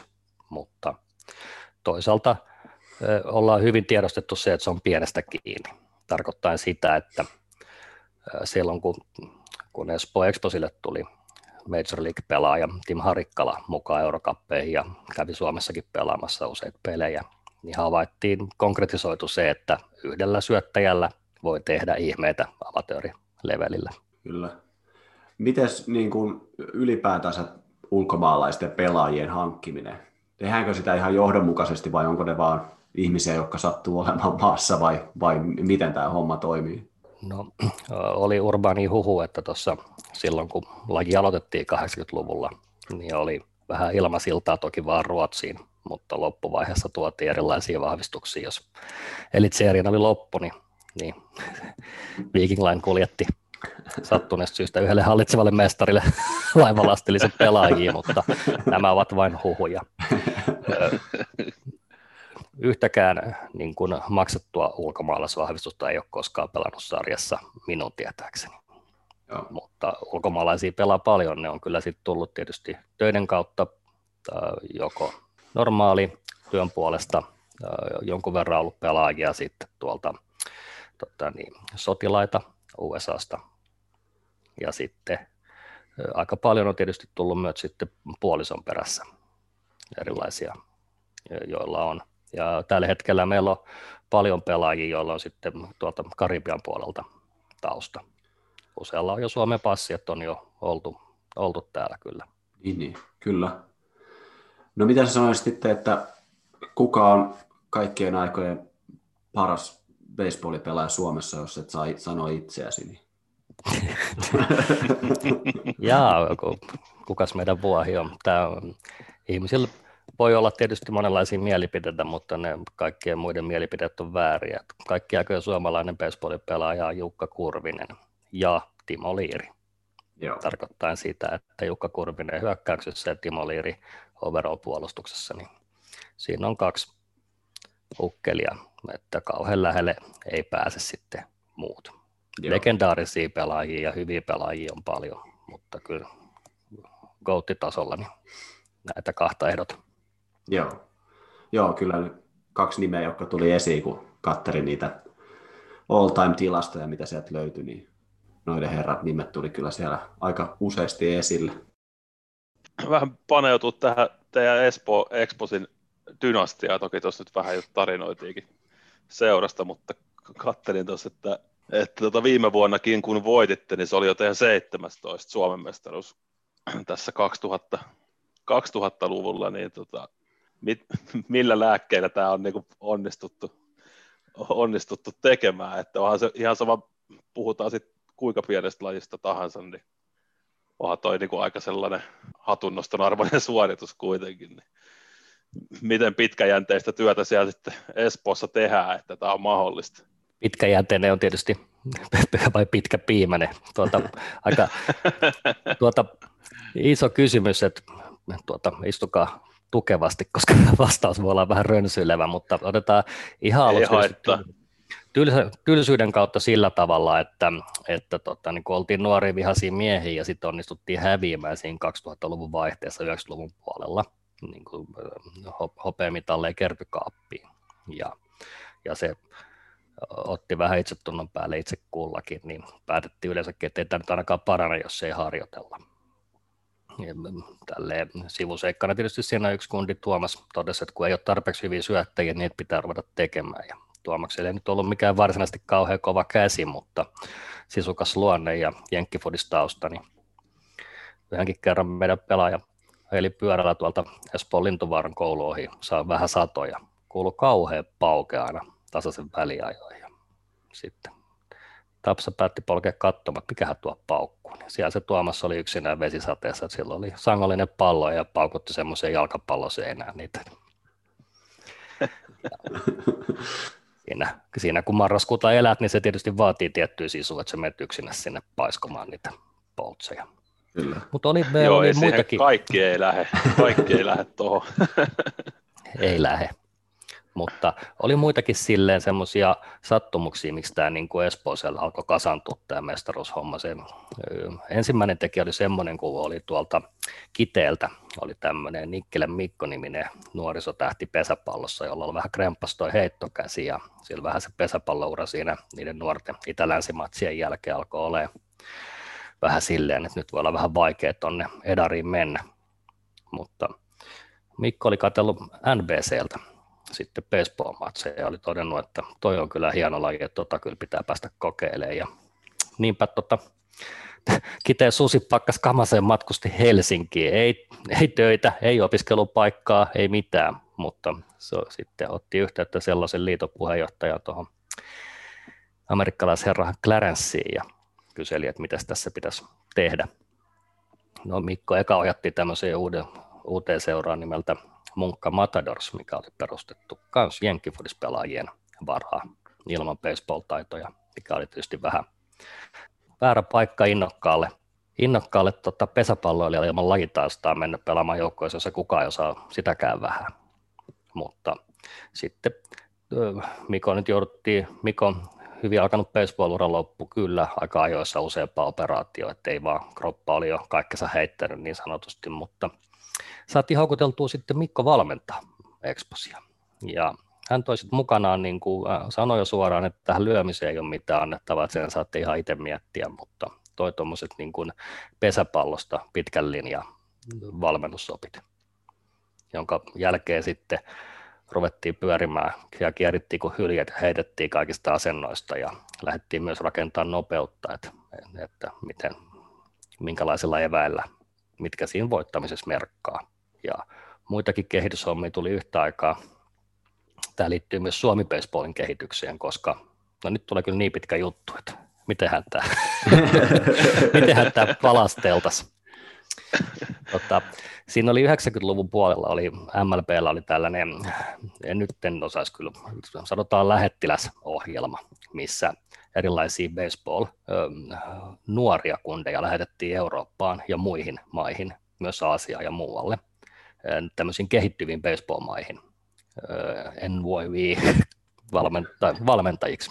Joo. Ne aika usein niillä oli taustalla kenties niin kuin joku loukkaantuminen, joku muu, miksi ne oli hetkellinen paikka, tai sitten ura oli jo katkolla. Niin just. Tot, minoripelaajia, MLP-prospekteja ja muita. No sitten tämä silloinen puheenjohtaja, täysin faktoja aiheesta ei ole, mutta vahva epäilys on, että taisi tuota tulla vähän tahallisia kielikukkasia, kun kerrottiin, miten kovasti me ollaan kehittyvä maa baseballissa, koska meillä on, meillä on niin kuin kuitenkin satoja Finnish baseball-playereita ja, ja sitten kymmeniä Finnish baseball-fieldeja. Niin mä uskoisin, että tämmöisellä pienellä, pienimuotoisella tuota, kielihommalla, että, että Finnish baseball eli pesäpallo, niin eihän niin. siinä valehdeltu, meillä on paljon Finnish baseball. Mutta kun sieltä ensimmäinen, ensimmäinen lähettiläsvalmentaja tuli ja tuli meillekin Espo Exposille tuossa tuommoinen ei niin hyvämainen lähiöseutu kuin perkkaa siihen koulun kentälle, mikä ei kyllä monta metriä ollut kumpaakaan suuntaan ja nyrkikokesi kivi täynnä, niin kyllä se ehkä katsoi, että tuota tuota, että missä ne 30 baseball-kenttää on, että miksi me ollaan täällä niin. parkissa. ja paikallaan seitsemän, seitsemän nuorta urhoa niissä kaksiraitaisissa adidaksissa, että, housuissa, että jaa, että miten teidän noin treeniuniformit. No, voisi mun kuvitella, että raportit on aika synkkiä, mitä sitten annetaan tällaisesta niin toiminnasta, että meitä on kyllä nyt taidettu vähän viilaa linssiin, mutta tää taas mennään. Vanhemmat pojat on kertonut, että siinä taisi käydä niin tälle ensimmäiselle kundille, että tuolla tota Helsinki tuossa kesäkuun puolen välin paikkeilla, niin ilmeisesti taisi tarjota muitakin viihdykkeitä tai muita, muuta sisältöä tähän reissuun, koska raportit eivät olleet, että ei siellä pelata mitään baseballia, vaan, vaan raportit oli, että tämä on kyllä hieno paikka. Ja siitä olikin tulijoita sitten, ilmeisesti Puskaradio no niin. laulo siellä, että nyt meillä on, meillä on, ja voin hyvin kuvitella tämän tietysti, kun varmaan tiedätte, että Amerikka on vähän konservatiivinen jossain suhteessa, riippuen missä päin Amerikka on kasvanut.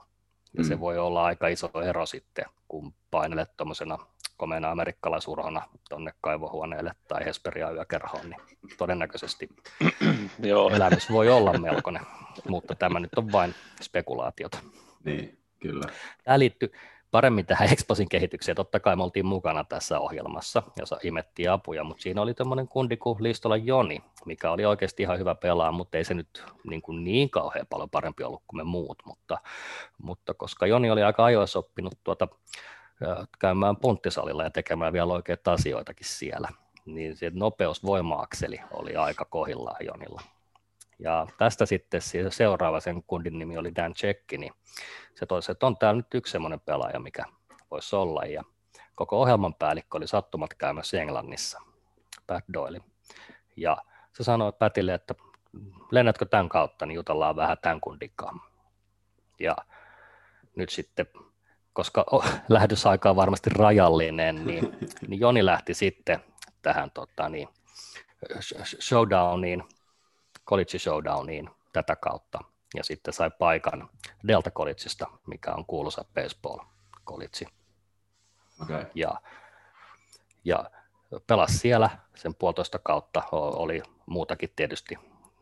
Tässä on niin monta seikkaa, että tämä on yhden, yhden podcastin arvon eikä riitäkään, mutta, mutta sitten armeija oli pakko käydä välissä ennen kuin tämä meni ja sitten kävi niin, että Jonilta meni siellä ITKK kantaessa sitten meni olkapää niin huonoon kuntoon, että ei enää oikein kyllä pystynyt jatkaa tätä tämmöistä suoraan huipulle tähtäävää uraa. Joo. Mutta siinä ei olisi paljosta ollut kiinni, niin tietysti Joni voisi nyt olla elellä siellä Kaliforniassa vähän enemmän miljoonia taskussa, koska eväät siinä oli sitten. Ja kyllä täytyy sanoa, että kun lähti lihaksikkaana ja nuorena miehenä ja tuli takaisin ruskettuneena semmoisen Kalifornia Baywatch-tyyppisenä Schwarzeneggerinä, niin kyllä siinä vähän meillä muilla meni silleen, että jaha, että tämmöistä, tämmöistä tällä kertaa. Kyllä. Mutta, mutta se, se, minkä takia tämä oli tärkeä nyt sitten Exposille tähän viralliseen hommaan, niin Joni toi tullessaan valtavasti baseball-tietoutta. Tarkoitan sellaista tietoutta. Ja meillä oli useampi kundi, mitkä oikeasti kuunteli. Ja siihen aikaan, niin kun, kun ei ollut olemassa tätä meidän nykyistä areaittaa, eli internettiä, varsinkin YouTubea, missä voit opetella minkä tahansa asian, vaan silloin, niin kuin, silloin varsinkin 90-luvun puolella niin kelailtiin vanhoja VHS ja yritettiin miettiä, että mitä nämä on, ja tilailtiin siis englanninkielisiä kirjoja, että Baseball for, for Dummies, niin tilanne oli ihan eri. Niin Joni toi oikeasti niin kuin tullessa asioita, mitä emme oltu osattu tässä baseballissa tehdä. Mm. Ja niitä oli paljon. Yksi oli esimerkiksi sellainen, sellainen juttu, että tota, takakenttäpelaajien tehtävä on tosi vahvasti ohjaa toista, varsinkin kun juostaa taaksepäin, koska baseball-kenttään kuuluu, siellä on semmoinen hiekka-alue, en tiedä, tiedättekö, mm. eli sitä kutsutaan Joo. warning trackiksi, ainahan ne lyö trackille asti, niin kuin pitkän linjan katsojina tiedätte. Niin siihen kuuluu, se on siis protokolla, eli siinä huudetaan sitten, että room, room, room, room, room, track, se, mm. Ja sitä opetellaan tätä huutamista, että sitä ei voi unohtaa. No, pelattiin Oslossa Pohjoismaiden mestaruuskisoja. Joni pelasi centerfieldia ja minä pelasin leftfieldia. Ja oli valtava se Oslo takakenttä, että en ole isompaa kenttää nähnyt enkä tule kyllä näkemään. Että veikkaa, että siinä siinä oli sovellettu tekniikkaa, että kun kerran on saatu rahoitus, niin tehdään tarpeeksi iso, koska, koska se, se centerfield oli niin kaukana ja siinä meni pikkaseen mäkeen sit siellä, niin ei sieltä enää näkynyt, kun pääsi centerfieldistä. Joka tapauksessa niin tuli pitkä kaari, pelattiin Tanskaa vastaan. Siellä Ken Paubriksin edes jappari oli kova pelaa, niin löi pitkän kaaren sinne leftiin ja juoksi niin paljon kuin lähtee taaksepäin kohti palloa ja Joni huutaa, juoksee vierelle sille ja huuttaa niin kovaa kun lähtee vieressä sitten, tilaa on, tilaa on, tilaa on. Ja just kun mä katson, että mä saatan saada, niin no sitten ei ollut enää tilaa ja läsäytin niin paljon kuin lähtee sitä aitaa päin. No aita oli semmoinen puolitoista metrinen, se ei ollut täyskorkea aita, mutta se oli verkkoaita. Joo. Niin läsädin siihen verkkoaitaa, ja pallo meni kunnariksi, rillit lensi sinne pidemmälle kuin se pallo, koska siinä oli pieni mäki, niin se töpsähti se pallo siihen aidan taakse ja minä verin 2,5 volttia kerjen siitä aidasta kimmoten ja vähän pääretkahti. No, tässä tuli joku optinen harha ilmeisesti sinne kentälle päin, sisäkentälle päin, koska kun siinä vähän aikaa pudisteli itteen ja niin meidän ykkösvahti huutaa kun sisävesi hinaaja, että älä makaa vaan heitä se pallo. Ja juoksija Ken Pabriksi kerrii sieltä triplaa kohti ja mä katsoin sitä palloa, kun se on siellä 10 metrin aidan takana ja on pikkasen pöllämystynyt, että mitä mä nyt pelaan, mutta kukaan muu kuin minä ja Joni ei nähnyt, että se meni kunnariksi. Ja kun se pallo näkyy, niin kaikki luuli, että se on jostain syystä aidan sillä pelipuolella. No eihän se ollut, se oli sen aidan takana ihan selkeästi. Mut kaikki muut mylvii mulle, että pelaa aika makaa ja itse oot siinä vähän elämystyneenä. Mutta oli Joo. paljon hyvikin juttuja. Kyllä Joni sitten sanoi, että vähän taisi innostua tässä kannustamaan enkä ohjaamaan. Kyllä. Joo. Joo, tämä oli pitkä tarina, niin kuin mä sanoin, ja tämä, nyt täytyy vähän lyhentää. Sitten tämä Jukka lähti Ruotsiin pelaamaan Skövde, Skövde Sentseihin, tälleen niin kuin puoliammattilaistittelillä, mikä tarkoittaa siis asuntoa ja ruokaa ja vähän karkkirahaa Mm. Ja, ja toi sitten tullessaan tietysti taas valtavasti lisää. Ja sitten kun päästiin siihen voittamisen kulttuuriin, me lähdettiin ymmärtää, että miten baseballissa voitetaan, että mitkä asiat merkkaa voittamiseen ja miten se tehdään verrattuna siihen, että lätkitään palloa niin paljon kuin lähtee. Ja toki tämä dynastia mennä karataan heti seuraavana vuonna, kun oltiin häviöllä meidän silloiselle arkkiviholliselle, eli Helsinki Icebreakersille. Tänä tykkäätte näistä nimistä. Niin, Joo, kyllä. niin Helsinki, Helsingin jäämurtajat johti finaalisarjaa paras kolmesta, ne johti, tosta, hetkinen, ne johti 2-0, eli paras viidestä sarjaa tietysti. Joo. 2-0 ja oltiin vähän sille alamaissa, että nyt on, ei kyllä ei näytä kauhean vahvalta, mutta kun mentiin kolmanteen finaaliin tänne Ruskeasuon mailapelipyhättöön, niin siinäpä näkyi ne kundit, että olikin tullut tuo vastustaja, niin ne ei ollut tullut autoilla, vaan siinä oli jokainen tullut jollain muulla kyydillä, ja niin oli kaksi kassia. Toinen oli baseball-kassi, ja toisesta pilkisti vähän pyyhettä ja vähän kuohuviiniä, niin siinä kohtaa, kun nähtiin tämä, kun ne käveli siitä meidän edestä, me todettiin, että jumaleison, että nyt meni liian pitkälle pojat, tämä ei käy. Ja ei muuta kuin sitten sillasta ylös ja kolme kaksi voittoa ja antakaa tänne kuohuviinit. Ai että. Kyllä, kyllä. Siinä oltiin vähän liian aikaisin jo mietitty, mietitty illan juhlia. Niin, saa niitä, saa niitä joku miettiä, mutta ei ehkä pelaajia pitäisi miettiä. Täälläkään nyt ainakaan anna niin. mahdollisimman hyvää provokaatiota sille vastustajalle. Meillä on joku huvinit täällä.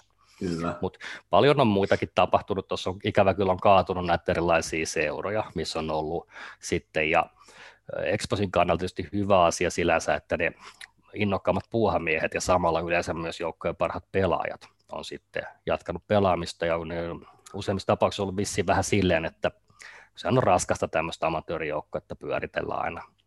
Niin useampi, useammasta seurasta on tullut sitten niin kuin niiden voimahahmoja meille. Ja se ei ole vain pelitaito ainakaan omasta mielestä, vaan se, että otaksa siitä seurasta ja joukkueesta vai annaksa siihen. Ja tulijat on aina tuonut. Ja aina kun meillä vanhemmilla on ruvennut pikkasen ehkä motivaatio, olet voittanut viisi mestaruutta, seitsemän mestaruutta, yhdeksän mestaruutta, 12 mestaruutta ja niin edespäin, niin mm. aina on tullut tasaisen väliin uusia kundeja, jotka ei ole voittanut mestaruuksia, joilla on virtaa, halu tehdä, niin se on imennyt meidät muut mukaan.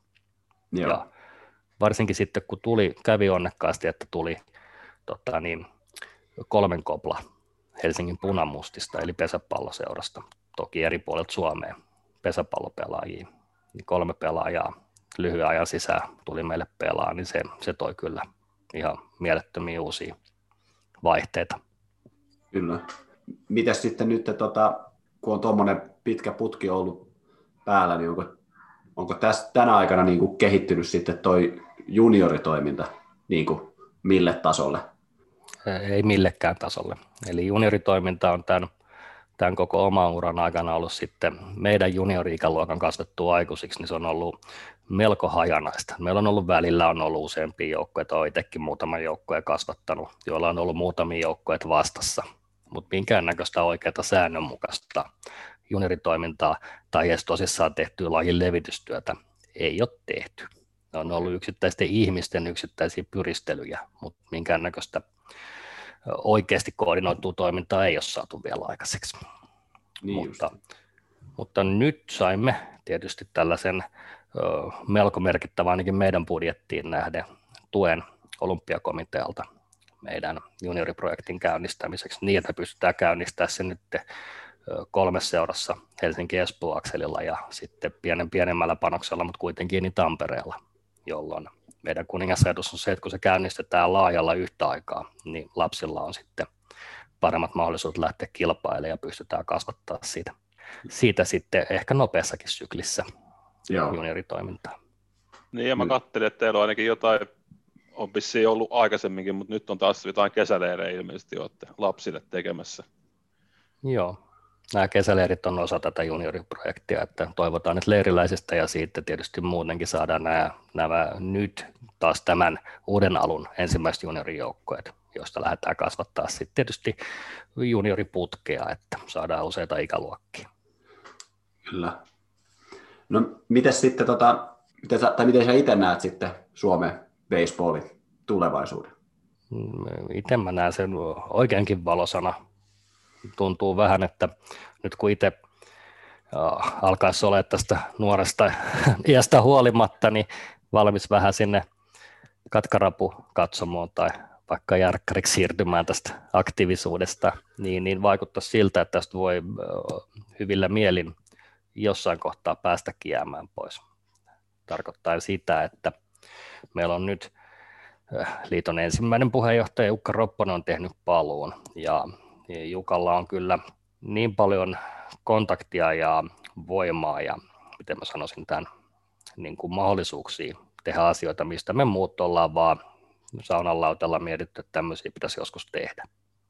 Jukka on tullut ja tehnyt. Korona on hidastanut pikkasen nyt sitten Jukan tällaista vielä kovempaa hommaa. Ja mm. samalla tietysti Suomen Baseball Softball Liitto yhdisti toimintansa Pesäpalloliiton kanssa jo jonkun aikaa sitten, sitten useampi vuosi, mutta se ei tarkoittanut yhtään mitään.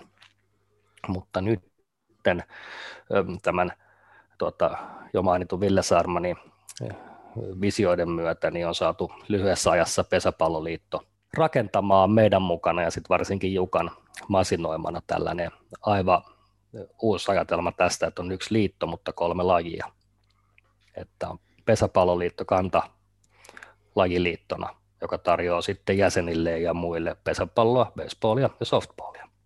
Ja tämä on ihan käänteen tekevä juttu, koska on aivan eri asia olla niin kuin osa tämmöistä huippuorganisaatiota ja tunnettua meidän kansallispeliä, olla sen mukana kasvamassa, kun yrittää sitten niin kuin erinäköiset partanaamat tahollaan kehitellä jotain juttuja.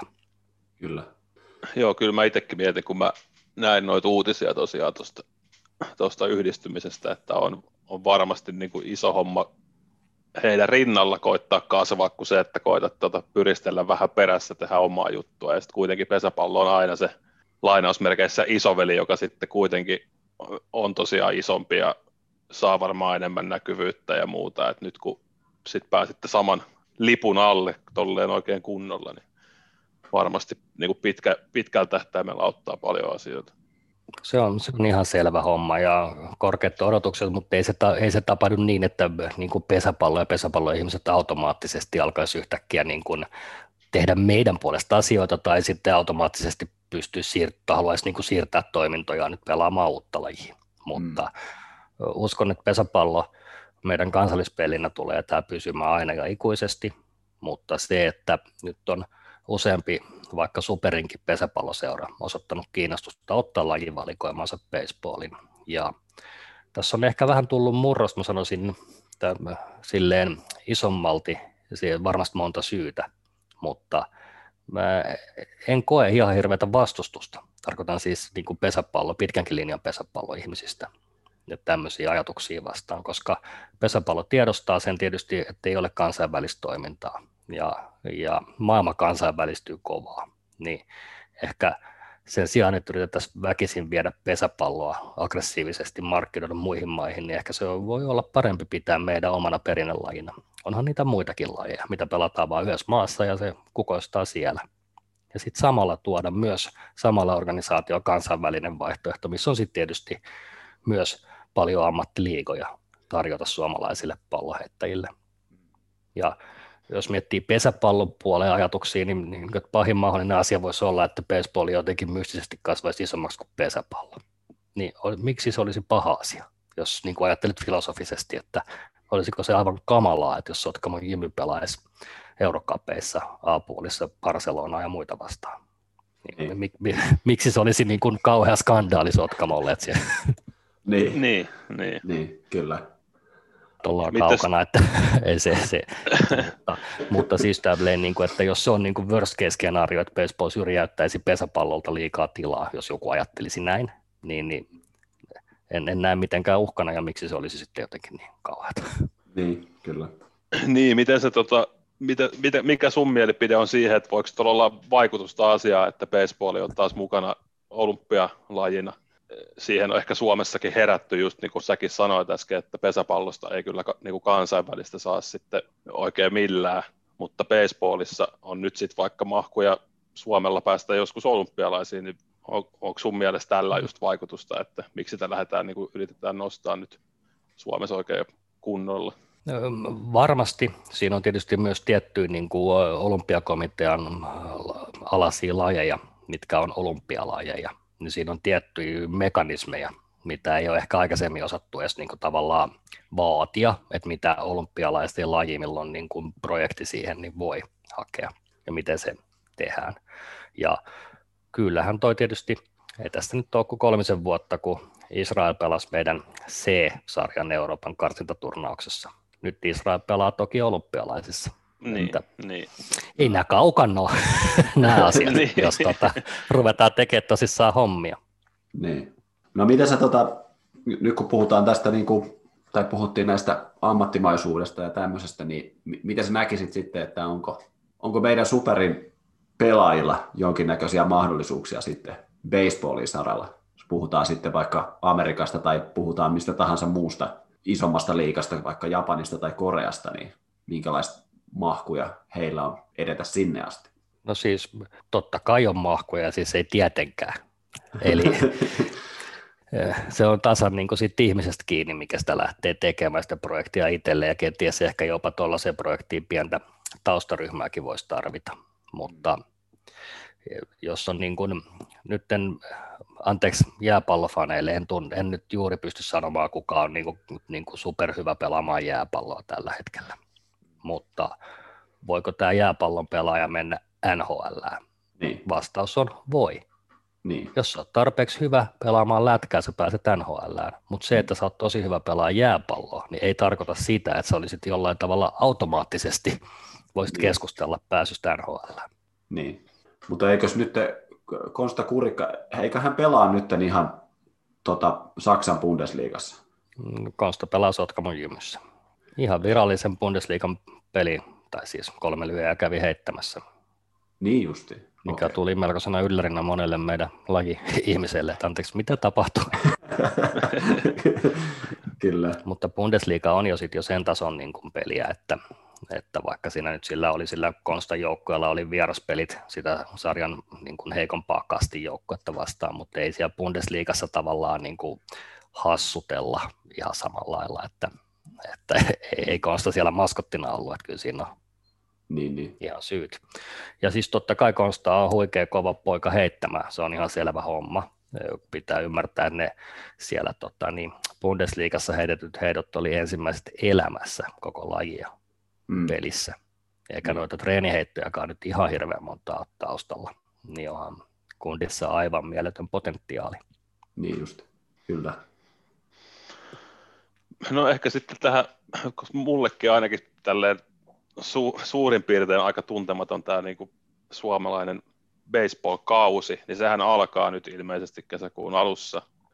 Niin tota, minkälainen tämä sarjajärjestelmä nyt on, kun teilläkin on se viisi joukkuetta vai kuinka mm. monta niitä nyt olikaan siinä sarjassa, niin minkälainen, minkälainen se sarjajärjestelmä on? Yleensä pelataan, nyt mä puhun yleisesti, tää, koska tämä ei ole suljettu sarja eikä, eikä muutenkaan, niin pyritään pelaa se. Me ei kerätä pelaa yleensä kuin se 15-20 peliä per joukkue, johtuen tästä meidän vähän kelipuolen hommista. Että täällä näillä leveyspiireillä ei kausi kauhean pitkä ole. Ja kun niin, on tämä amatöörilaji, niin. niin on, on vähän kylmä fakta, että ihan parasta nippua ei kaikki joukkueet siihen juhannus viikon jälkeen tai juhannuksen jälkeiselle viikolle saa ladattua, niin silloin me ollaan jouduttu vähän pitää kesätaukoa. Nyt koronan takia ei paljon taukoja kerkeä pitää, mutta yleensä pelataan kolmin nelinkertainen sarja ja sitten post-seasoni, eli riippuen vähän montako joukkuetta minäkin voin ollut sarjassa, niin, niin onko kaksi parasta suoraan vai pelataanko niin, että ensimmäinen menee suoraan finaaliin ja kaksi muuta pelaa sitten karsintaottelun vai on jonain vuonna ollut sitten, kun me nyt kahdeksankin joukkuetta ollut, niin sitten on pelattu ihan, ihan tämmöinen ykkönen vastaan nelonen okay. karsinnat. Tänä vuonna nyt se katsotaan, tämä kiemurtelen tässä sen takia, että se on pikkasen kelluva. Se johtuu tästä tota, niin Tallinnan joukkojen osallistumisesta ja sitten meillä on vielä tämmöinen koronaprotokolla, että niin kun, jotta tällä hetkellä sarjaristeja tai niin kuin tekijä niin odottaa vähän vielä, että miten tämä kääntyy. Nyt näyttää siltä, että menee pois, voidaan pelata, mutta, mutta nyt on valittu tällainen hiljaisuushomma. Katsotaan nyt, meneekö. Kyllä nyt joukkueet tietää, milloin on suunniteltu pelata, mutta ei ole vielä julkaistu mihinkään se nyt varsinaisesti ei yleensä kauhean montaa ihmistä meidän ulkopuolella muutenkaan kosketa. Niin, niin, niin. Kyllä. No mitä sitten, tota, jos joku nyt miettii, että miten pääsee baseballiin mukaan, niin mitä siihen pääsee helpoiten mukaan? Se olisi varmaan www.pesis.fi kautta baseball. Ja sieltä seurat, tai sitten voi laittaa ihan ville.saarman.pesis.fi. Ja ehkä parilla sanalla, että mm, tällä hetkellä joukkueet vaikuttaa Turku, Nokia, Tampere, Lahti sitten pääkaupunkiseudun lisäksi. Mutta tota, niin, mielellään ollaan rakentamassa projekteja, että ei se vaadi kuin pari innokasta seppää, niin ruvetaan rakentamaan, että miten me järjestetään teille ja minkälainen sarjatoiminta sitten pystytään tarjoamaan. Nyt tietysti tuo kolmosdivari nimellä kulkeva projekti, mihin on ilmoittautunut nyt sitten aika nimekkäitä Jymyjussit ja Sotkamo ja Tahko ja Manse PPtä, jotka on rakentamassa omaa joukkuetta, mikä kulkee nimellä kolmosdivari. Se, että onko kolmosdivari kovempi kuin SM-sarja, sitä ei vielä tiedetä, mutta katsotaan, mutta korona vähän nyt kaikkeen näistä pitää niin. pian sordinoa niin. vielä. Mm. Kyllä. Mutta sanoisin sen lupaan, että uudet tulijat, niin ei ne ihan samanlaisia haasteita joudu kohtaa tänä päivänä, kun me jouduttiin silloin, kun me aloitettiin. Että tässä on, on silloin 90-luvulla, niin kuin mainitsin jo vähän, että kun tietoa ei ollut, niin sitten pelattiin niin kuin parhaaksi nähtiin ja ajateltiin, että tämä on oikein. Ja kyllä siinä useampikin uusi pelaaja on tuota kysellyt sitten, että mistä saisi tilata sitä tuota, genuinin nahkasta räpylää. Että, että, että anteeksi, mitä? Joo, käskettiin ostaa, ei, ei saa olla kuolema lehmän nahkaa, että pitää olla genuini, genuinista tehtyä.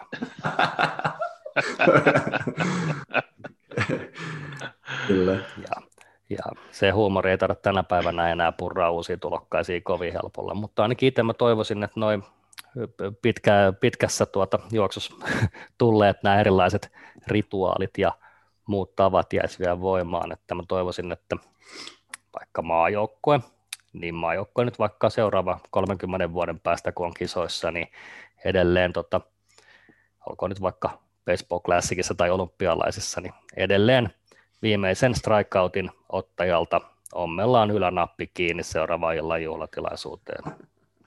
Ja mä toivoisin, että ei, ei heidän tarvikaan tietää, miksi tämä toimitaan, mutta näin on aina toimittu Suomen baseball maajoukkoissa. Niin toivottavasti okay. toimitaan tulevaisuudessakin.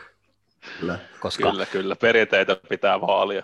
Kyllä, kyllä. Nyt alkaa pikkasen ole niin, että oma ikäluokka, tämä 70-luvun puolen kundit, niin kyllä alkaa olla kaasupuhallettu silleen, että en usko, että jos, jos nyt päästään pelaamaan tämä EM-karsintaturnaus, nyt se on tuolla Bratislavassa, Slovakiassa, pitäisi alkaa niin kuin reilun kuukauden päästä, niin jos se päästään pelaamaan, niin kyllä oma uskomukseni vähän on, että ehkä tuon turnauksen jälkeen nyt saa nuoremmat jatkaa, että ehkä ei enää tästä 70-luvun porukasta enää, että ainakaan kovin montaa taida olla auttamassa.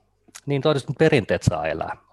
Kyllä siellä kannattaa tulokkaiden, jos saa paljastaa sen verran, että pitäkää huolta, tota, niin kun baseball-uniformuhan, kun pelataan punamulta sillä kentillä, niin menee aika törkyseksi, niin yleensä on koetettu hommata. Aika monessa noissa on noissa uh, ulkomaalaisissa niin on pesula, tai sitten jopa hotellilla on pesukoneet, niin suosittelen, että älkää jättäkö niitä kamoja vartioimatta siihen pestyinä sinne, koska muuten voi olla vähän ahdasta saada tuonne housuihin noita jalkoja, kun on molemmat ommeltu puntit kiinni, että ensi kerralla pidä huolta kamoissa.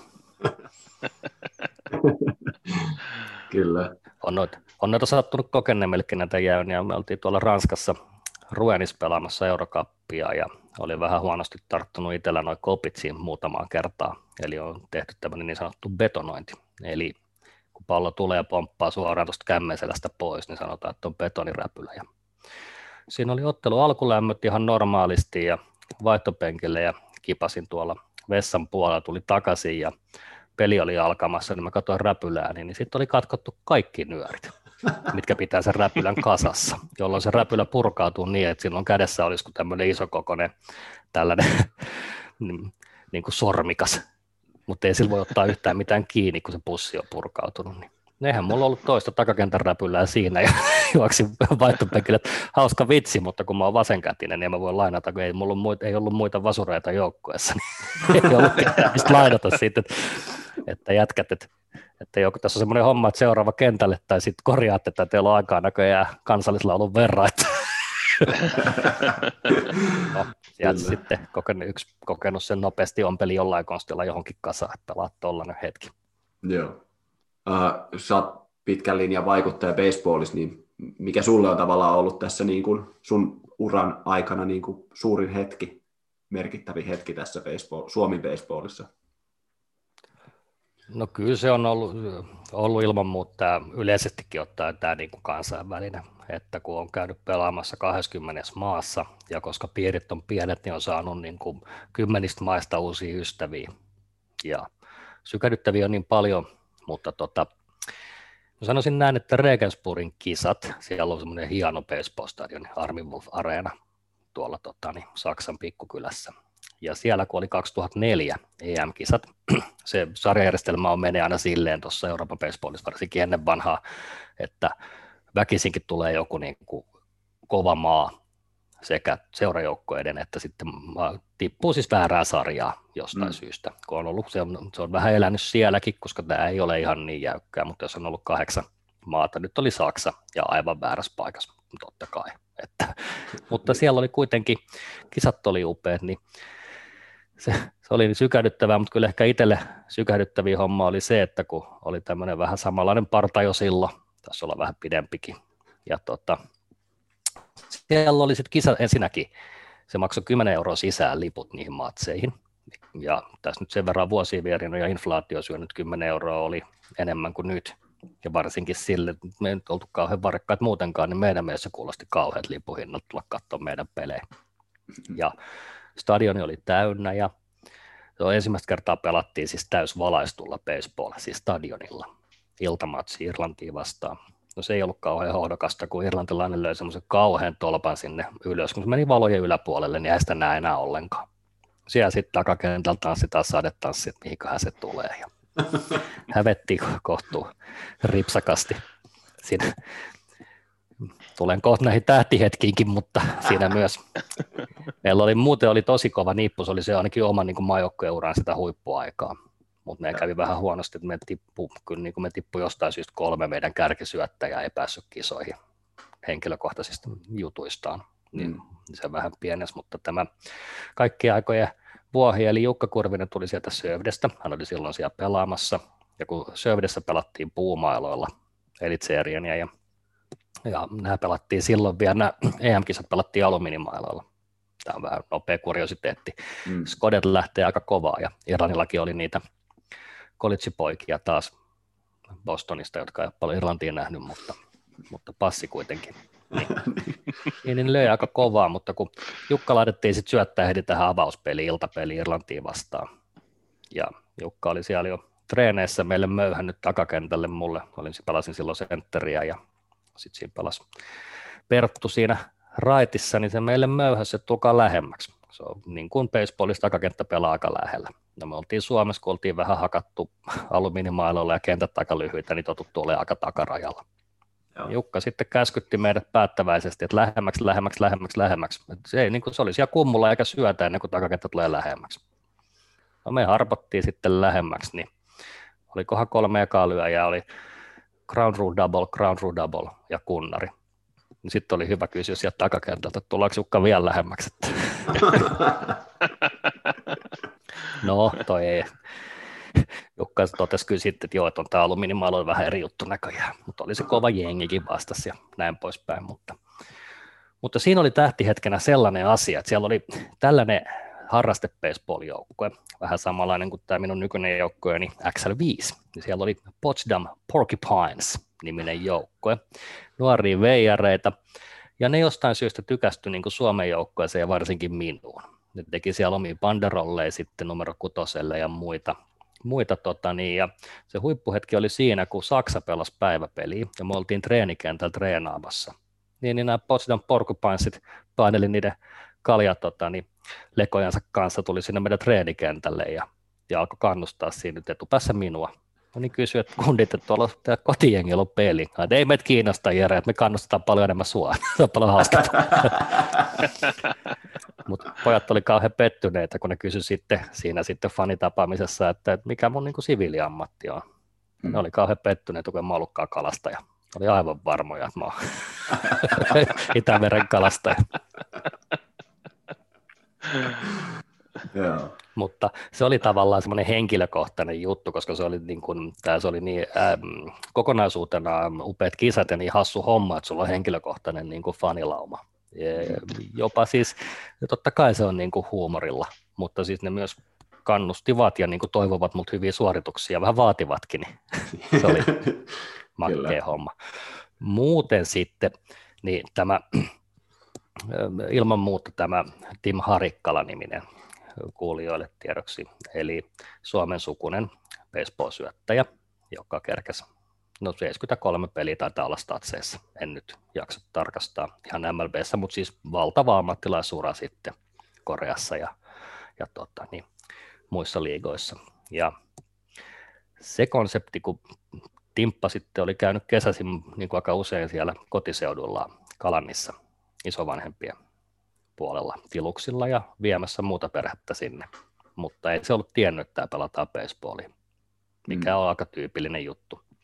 Mutta se sitten sai selville oli ja sitten se ilmoitti, että ilmoitti tuonne liitolle, että hän voisi tulla vähän pitää syöttöklinikkaa tuonne Ruskeasuolle ja piti semmoisen ja tästä me saatiin ajatus, että pitäisiköhän soittaa sille sinne jenkkeihin, mitä se, tota, niin, missä se pelaa tällä hetkellä.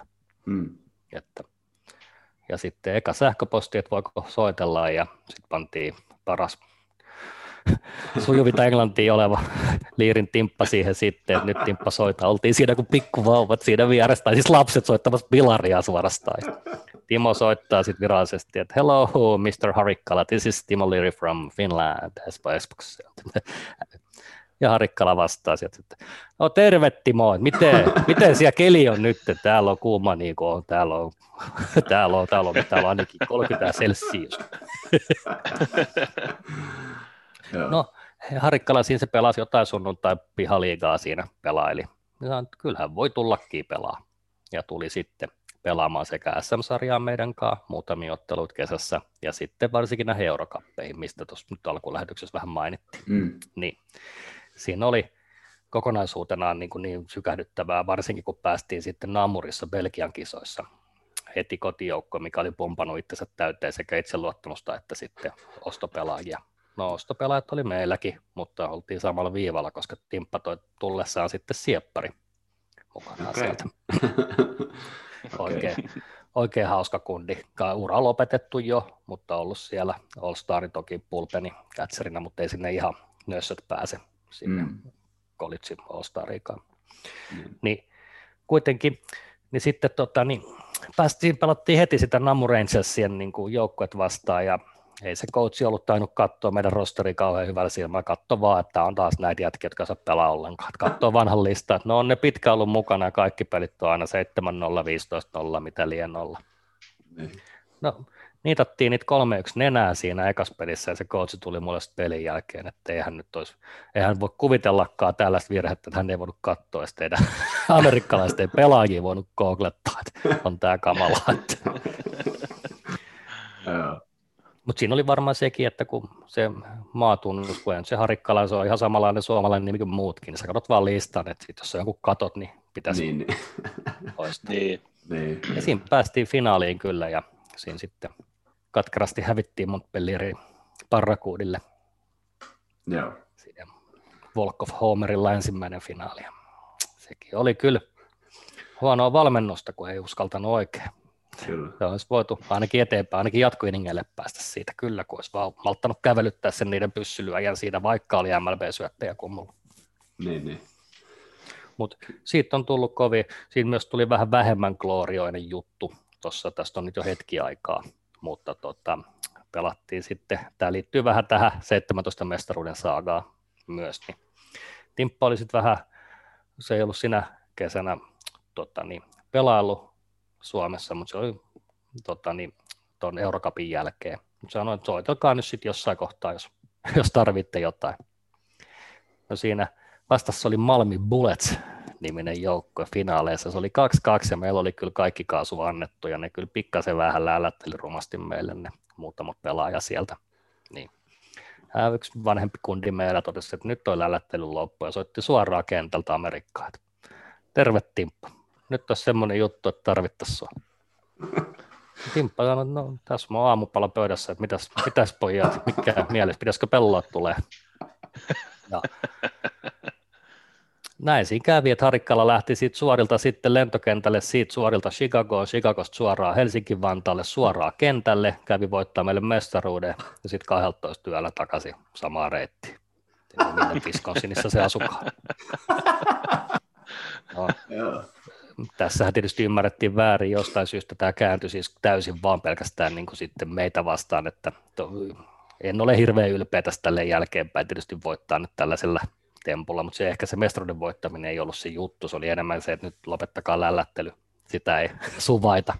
Niin, niin. Ja sitten samalla se ehkä osoittaa, minkälaisen sydämellä joku amerikkalainen miljonääri lentää huvin vuoksi Suomeen 17 tunnin niin kuin lennolla ja muilla tulee pelaa ja lähtee saman tien takaisin. Niin, kyllä siinkin pitää olla sekä sydäntä että siis täysin pähkähulluutta. Että. Joo, ehkä molempia sopivassa suhteessa. Joo, mutta oli, oli sellainen, sellainen temppu, sitten tuli paha tehtyä sekin, että on tota, hommattu tällainen vahvistus. Puhuit sitten fanijoukosta siellä Saksassa, niin pääsitkö sä allekirjoittamaan ihan nimmareita palloin, että menikö niin pitkälle fanitus? Totta kai. No niin, eli nyt on Saksassa, niin, niin, nyt on Saksassa sitten sun nimmareilla palloja jossakin joku tota, takka, hyvä. No niin, kyllä ne, sitten, kyllä ne lähetteli Espoo Exposillekin viestejä, että, että sanokaa Järjelle, että soittelee, että se on Euroopan paras pelaaja. Okay. Tulee joskus käymään Potsdamissa, niin pidetään hauska. kyllä. Et ole vielä uskaltanut lähteä. Itse asiassa mä yritin saada tämän meidän joukkueen, kun mietittiin tällä, meillä on tämä kakkosdivarin, tai siis miten se sanotaan, ykkösdivarin, tämän Fat Lizard Leaguen tota, mahtava joukkue, niin XL5, niin tämä XL5 etti, että niikäs lähettäisiin sitten treeniturneille, koska oltiin käyty jo pelaamassa Baltic Mayhemia tuolla Tallinnassa Kostiveren kentällä riittävästi, niin oltaisiin menty sinne, mutta emme saanut enää näitä veijareita sitten kymmenen vuoden jälkeen enää yhteyttä. ah, okay. Mutta XL5 tietysti, että kun menin mainitsemaan tästä, niin tämä, tota, silläkin on melkoinen taival jo takana Suomi Baseballiin tällä tota, niin, hassutteluporukalla, minkä kuitenkin vanha tavaramerkki oli se, että baseballia pelataan huonosti ja väärin. Niin. se on, nyt on sitten muotoutunut niin, että nyt sitten XL5 pelaa nykyään sitten ihan voittavaa baseballia kun niin. alkuperäinen idea oli, oli juoda kaljaa, tai siis poikien idea. Itse en niin. silloin ollut vielä tässä niin tiivisti mukana. Ja osallistui silloin harrastesarjaan vähän samalla ajatuksella, että jos joku ehdottaa, että tulkaa pelaa, keksikää joku laji, joku Aino Reino jalkapallo. Mm. Niin, aha, en tiedä mistä on kyse, mutta nyt tullaan. Totta kai me tullaan. Samalla tuli pelaa baseball ja se jäi, jäi elämään, mutta sitten piti tota, niin, peliasuja saada, kun oltiin pelattu sille jo aika pitkään ja aina erilaisissa niin kuin painettu T-paita, missä on numero selässä. Ja todettiin, että nyt tarvitsisi uniformat, mutta kun rahaa on vähän huonosti ja sitten kun se ei ole kauhean ykköslaji kenellekään, kun ei paljon harjoittele joukkoja, niin se on vähän huono niin kuin yhdistelmä pyytää paljon rahaa asiasta, mitä sä teet harvoin. saatiin yksi mesenaatti mukaan sitten, joka lahjoitti tota rahasummaa, että saatiin tilattua peliasut ja sitten peliliippikset uudet ja pojat pongas sitten, että tästä on nyt aikaa jo jonkun matkaa, niin tällaisen hollantilaisen Kove-nimisen baseball- ja jenkkifodis maahantuojan. Ja Joo. sillä oli tämmöinen tarjous, että Nyera, varmaan tuttu tämä mm-hmm. kuulijoille, jos joku ei tiedä, niin Nyera aika kuuluisa lippisvalmistaja, mikä valmistaa, niin sieltä saa sitten custom madeit Nyerat. No, pojat innostu, kerättiin, kerättiin äkkiä sitten hattu kokoja siihen listaan ja lähetettiin kovelle tilaus. Niin tilaus ja logo ei näy kuulijoille, mutta siinä on niin kuin melko huonosti, tai siis taiteellisesti tehtynä iso X ja iso L ja sitten vitosen kirjain. Tuolta tuli Nyeralta tuli välitön vastaus, että, että Nyera kieltäytyy kaikesta yhteistyöstä katujengien kanssa eikä valmista minkäännäköisiä vaatteita heille. No, jätkät oli huulet pyörinä, että mikä ihme katujengi. No sitten googlemaan, että mistä on kyse, niin googlettakaapa tota, Los Angelesin Bloods-niminen, Crips ja Bloods-nimiset tuota, tuota, niin, katujoukkueet, missä niin kuin, se lyhyesti voi sanoa, että sen Bloodsien tietysti väri on punainen, ne käyttää paljon tämmöisiä urheiluvaatteita tunnuksina, mitkä on punaisia, ja sanatarkasti, the most commonly used blood symbols include the number five.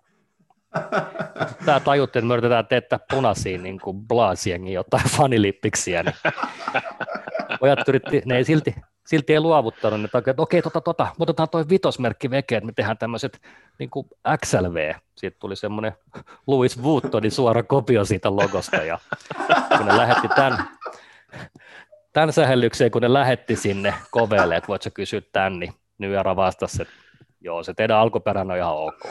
Me ei, te ette todennäköisesti ole nyt mikä eurooppalainen hangarounderin jengi perustuen meidän seuraavan logoehdotukseen, mikä oli sitten jo niin kamala, että hö, hö. Mutta näin voi käydä, että katujengelle ei nyt erä tee hattuja tiedoksi vaan.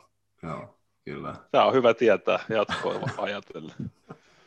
Joo. Niin, mitäs nyt sitten, oot pitkään ollut lajin parissa mukana ja onko herättänyt hirveästi niin kuin hilpeyttä, kun on, on kysytty ja oot vastannut, että oot isosti baseballissa mukana, niin mitä kaikkia kysymyksiä sieltä sitten on vuosien varrella tullut, mitä ihmiset reagoi? Ah, hi- hienoa, koska tota, reagointi on, tulee kyllä tosi usein, sanotaanko tällä tavalla, että ehkä jos vertailen näin, että jos ilmoitat harrastavassa kuntosalia lenkkeilyyn, niin siinä tuskin tulee niin kuin lisäkysymyksiä. tai vaikka sää. Ei varmasti. mutta mutta tuota, kyllä sanoin, että ekan kymmenen vuotta, niin kyllä yleisin kysymys oli se, että ai jaa, eikö se ole aika vaarallista, kun silleen niin kauheasti törmäillään johon sitten oppii aika nopeasti korjaamaan. Että kyllä meilläkin tulee ikävä kyllä törmäyksiä, mutta se nyt tarkoittaa varmaan tuota jenkkifodista. Että, niin, niin. Mutta tämä on se pesiksen kaltainen peli.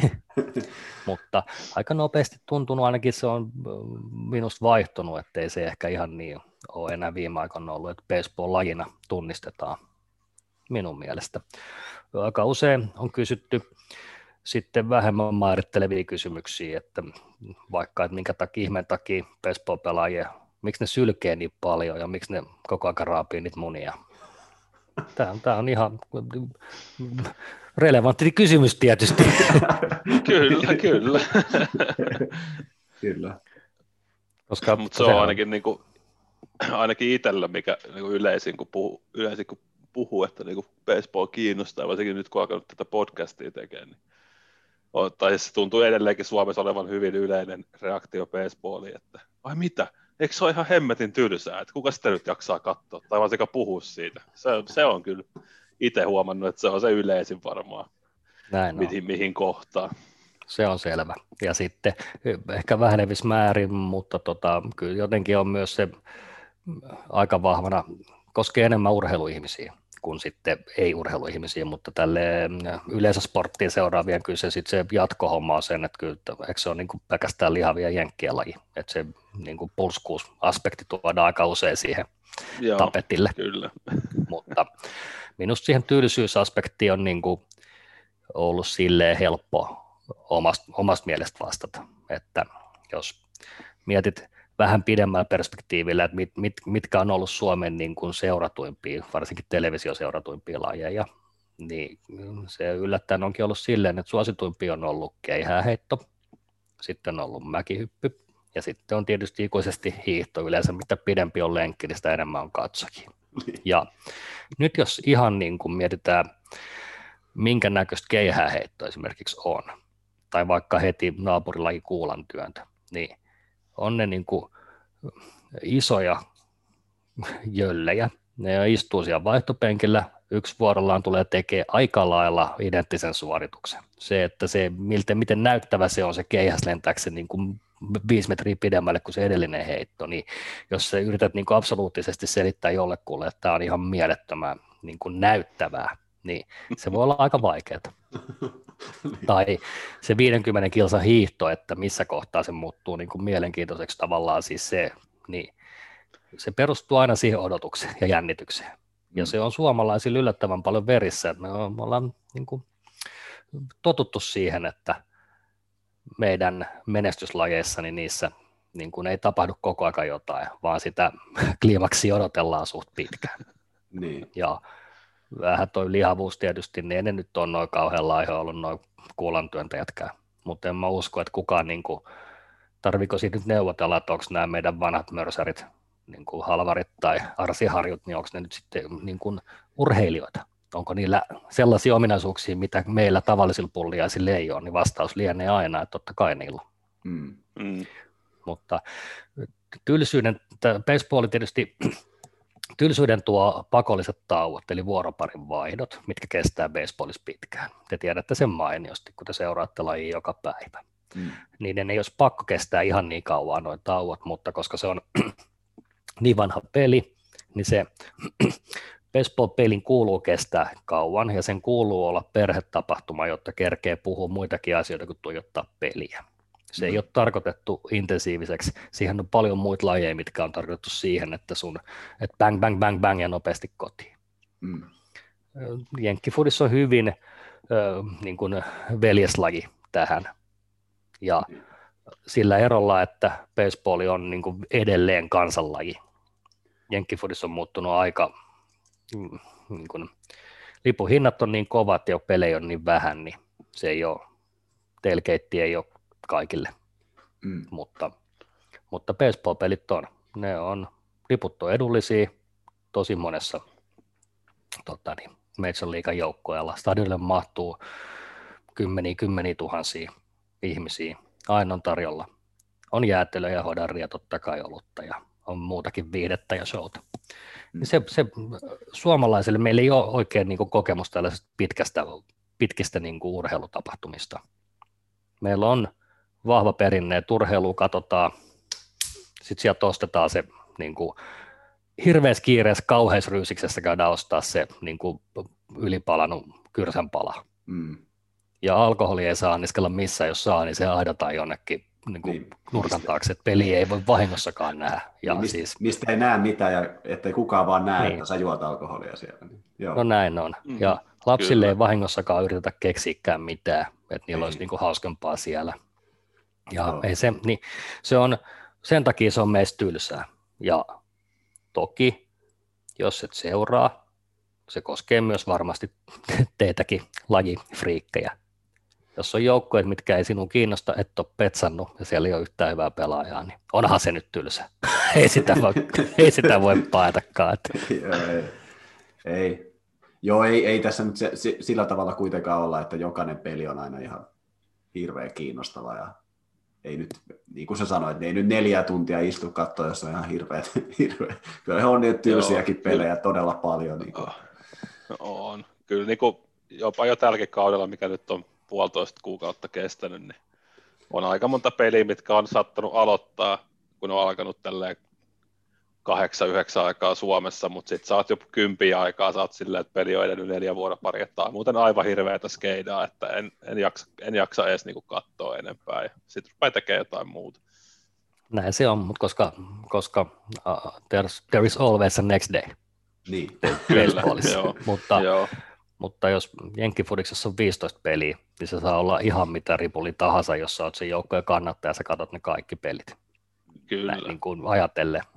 Me baseballin Joo, seuraajilla, niin aina huomenna uudet pelit ja, ja kaikki pelaa. niin. joo, just näin. Kyllä.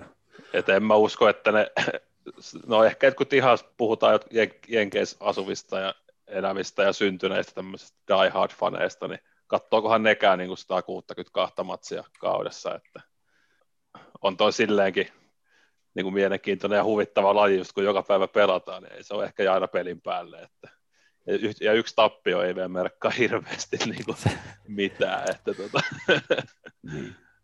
Joo, en, en tiedä katsoako joku kaikki pelit joltain tietyt joukkoilta, mutta sen mä lupaan, että kaikkiin vuoropareja ei tuijoteta. Eli niin kuin tiedätte, niin varmasti. tämä ei, tämä ei niin kuin vaadi sellaista niin kuin loputonta tuijottamista, että jos sä nyt sekunniksi käännät pää, niin sä menetät jotain ihan ma- maagista, niin tuskinpa. Niin, kyllä. Onko tota, onko sä sitten seurannut tota MLBtä nyt tässä sun uran, uran aikana, missä sä oot ollut baseballissa mukana, niin onko sä seurannut sitten tiivisti myös niin kuin Amerikan touhua?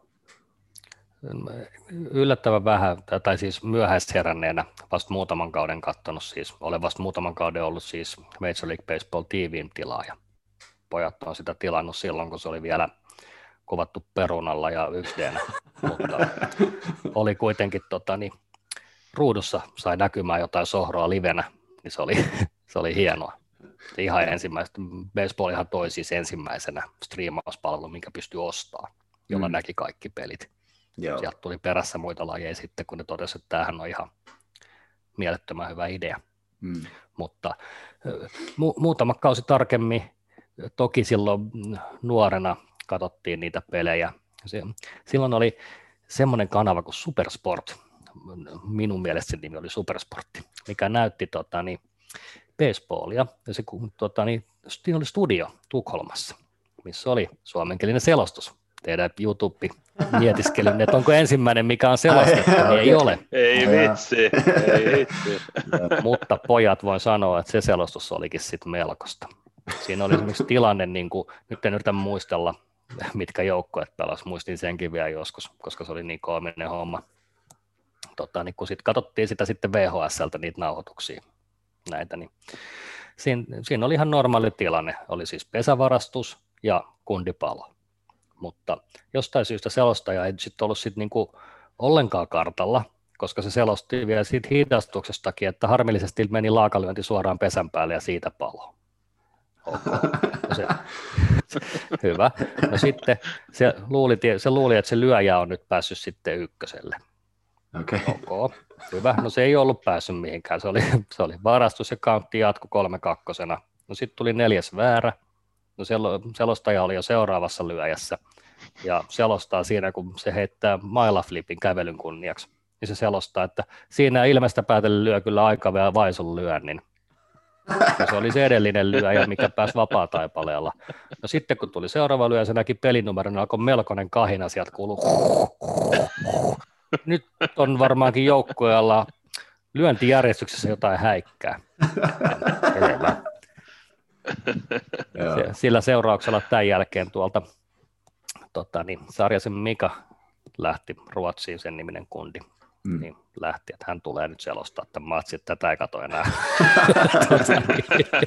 Pihtiputaan mummokaa. Ja taas lähti myös tietysti isäni asiantuntijakommentaattoriksi, en tiedä, tainnut sanoa mitään, mutta matka seuraksi kuitenkin sitten selostaa Kyllä. muutama. Niitä ei montaa ollut näitä suomenkielisiä lähetyksiä, se todesi kanava, että ehkä tämä ei ole nyt meidän top notch tuote, että ehkä tätä ei tarvitse suomeksi selostaa, koska tästä on 20 vuotta, jos riittää. Joo. Okay. Niin. Mutta kuitenkin silloin yrittivät jo. Niin, niin, kyllä. Onko sulla mitään, tota, onko sulla mitään suosikki seuraa sitten? Totta kai. Evil Empire. No niin.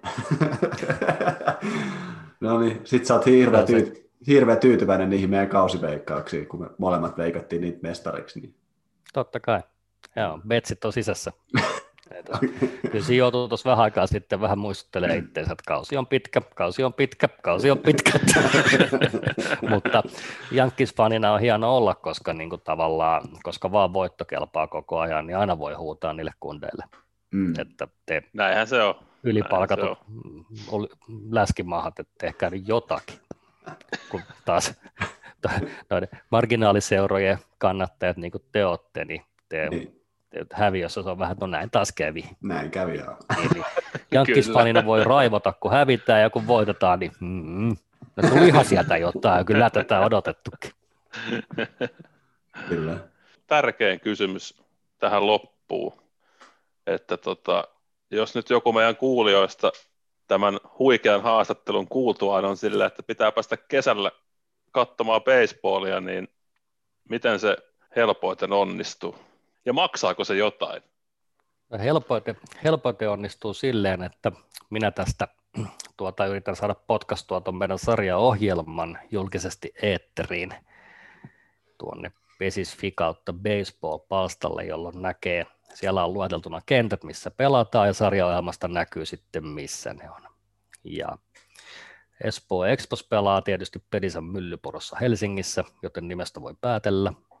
Ja sanotaan, että maksaako se jotain, että jokainen, joka kertoo tulleensa paikalle baseball-terapian takia, niin saa minulta yllätyslahjan. En nyt vitti käteistä antaa, mutta sen verran se maksaa. Hyvä. Hienoa. Ehkä meidänkin pitää sitten tänä kesänä päästä paikalle. Totta kai tuutte. Kyllä. Mulla on heinäkuussa kesäloma, niin Sama homma, kyllä. Joo. me tehdään sitten... Kyllä se pitää tulla tilukset kattoon ja yrittää ainakin lyödä palloa. Kyllä, Niin. järjestetään sinne lyöntihäkkiin. Saatte valita sitten, että haluatteko majoukkuesyöttäjän vastaan vai haluatteko syöttökoneen vastaan. Joo. Siitä saadaan sitten hyvää matskua meidän somekanaviin. Mm. Se riippuu ihan montako, tota, montako olutta siinä on alla, niin se riippuu siitä ihan itseluottamuksen määrästä sitten siinä vaiheessa, että kumpaa, kumpaa siinä mennään. Kyllä. Mutta kaikki lajiharrastajat on tervetulleita. Meillä ei ole sellaista niin kuin, kriteeriä, että mitä pitää osata. Toki tietysti, jos niin kuin, ei oikein mm, heitto ei oikein luonnistu ja jalat ei toimi, niin sitten se pelaaminen voi olla vähemmän nautinnollista. Mutta me on, rakennetaan sarjatasoja niin paljon, että meille on jokainen tervetullut niin kuin taidoista ja sukupuolesta ja muista riippumatta.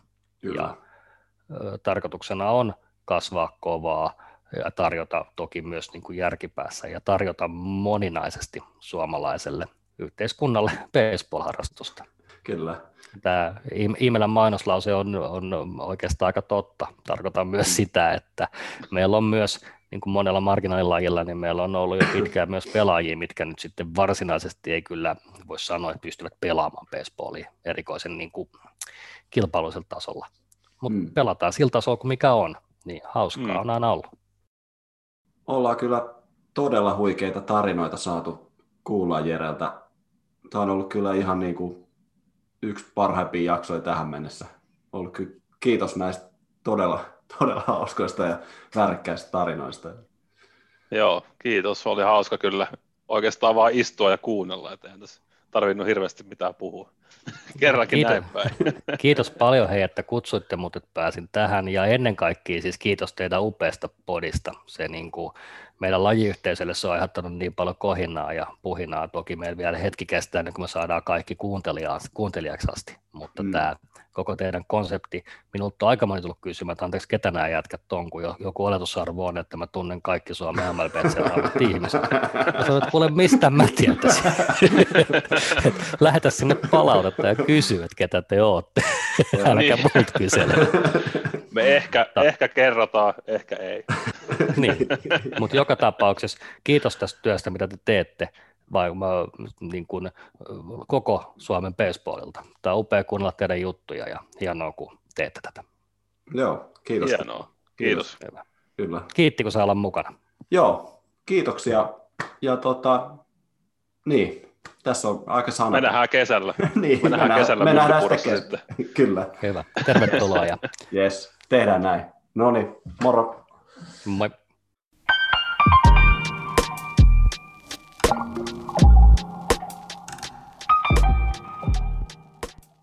No niin, siinä on nyt haastattelu oli purkissa ja kiitos vielä erittäin paljon Jerelle, että tota, lähti messiin ja to, toivottavasti kaikki, kaikki dikkas, dikkas miehen löpinöistä, että kerrankin saitte ainakin kuunnella jotain muuta kuin meitä hyvin pitkälti, niin tota, kiitos oikein paljon, että oli Jere mukana.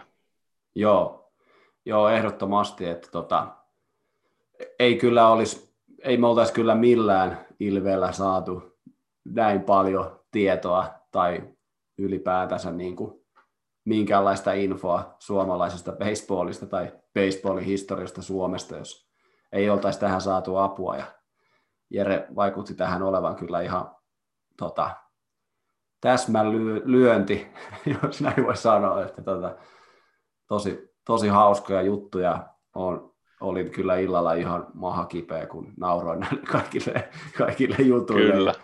Ja, tota, Joo, ja varmaan siis olisi, olisi varmaan löytynyt vielä toisetkin puolitoista tuntia juttua, jos olisi vaan jatkettu. Että tota. Niin, kyllä. Siellä tuli paljon, paljon mielenkiintoisia juttuja ja hauskoja tarinoita, niin Joo. erittäin hyvä. Ja nyt tosiaan sitten mielenkiinnolla seuraamaan, että mikäli ne, he pääsevät pelaamaan, että miten meidän maajoukkueen karsinoissa menee. Ja sitten kyllä ihmiset, te joiden paikkakunnalla baseballia pelataan, niin menkää nyt ihmeessä katsomaan. Se ei maksa mitään.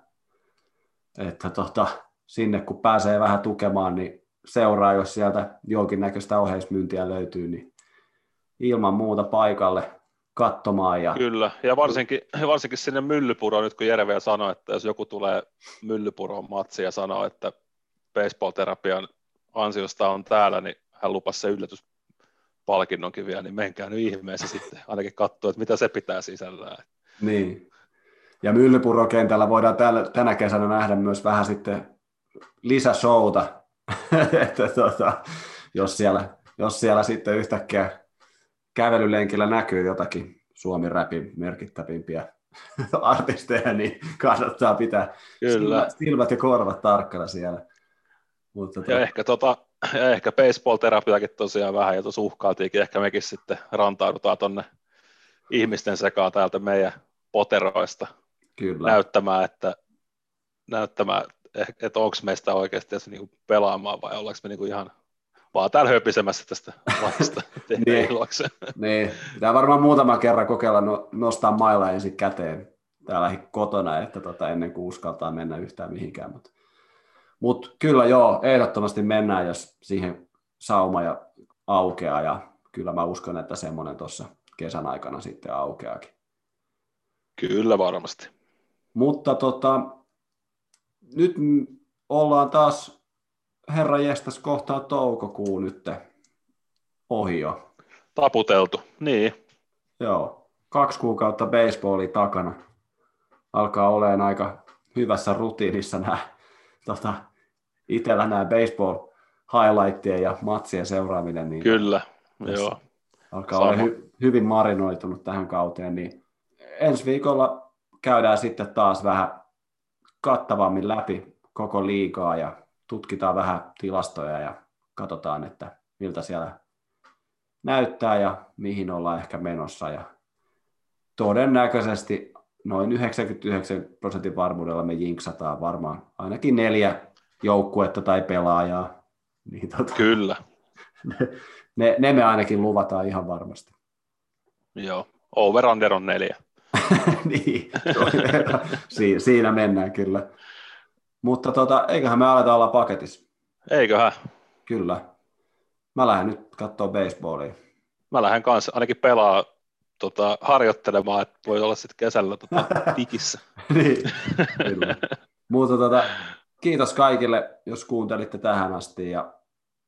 Kiitos myös mun puolesta. Kyllä. Palataan taas sitten ensi kerralla.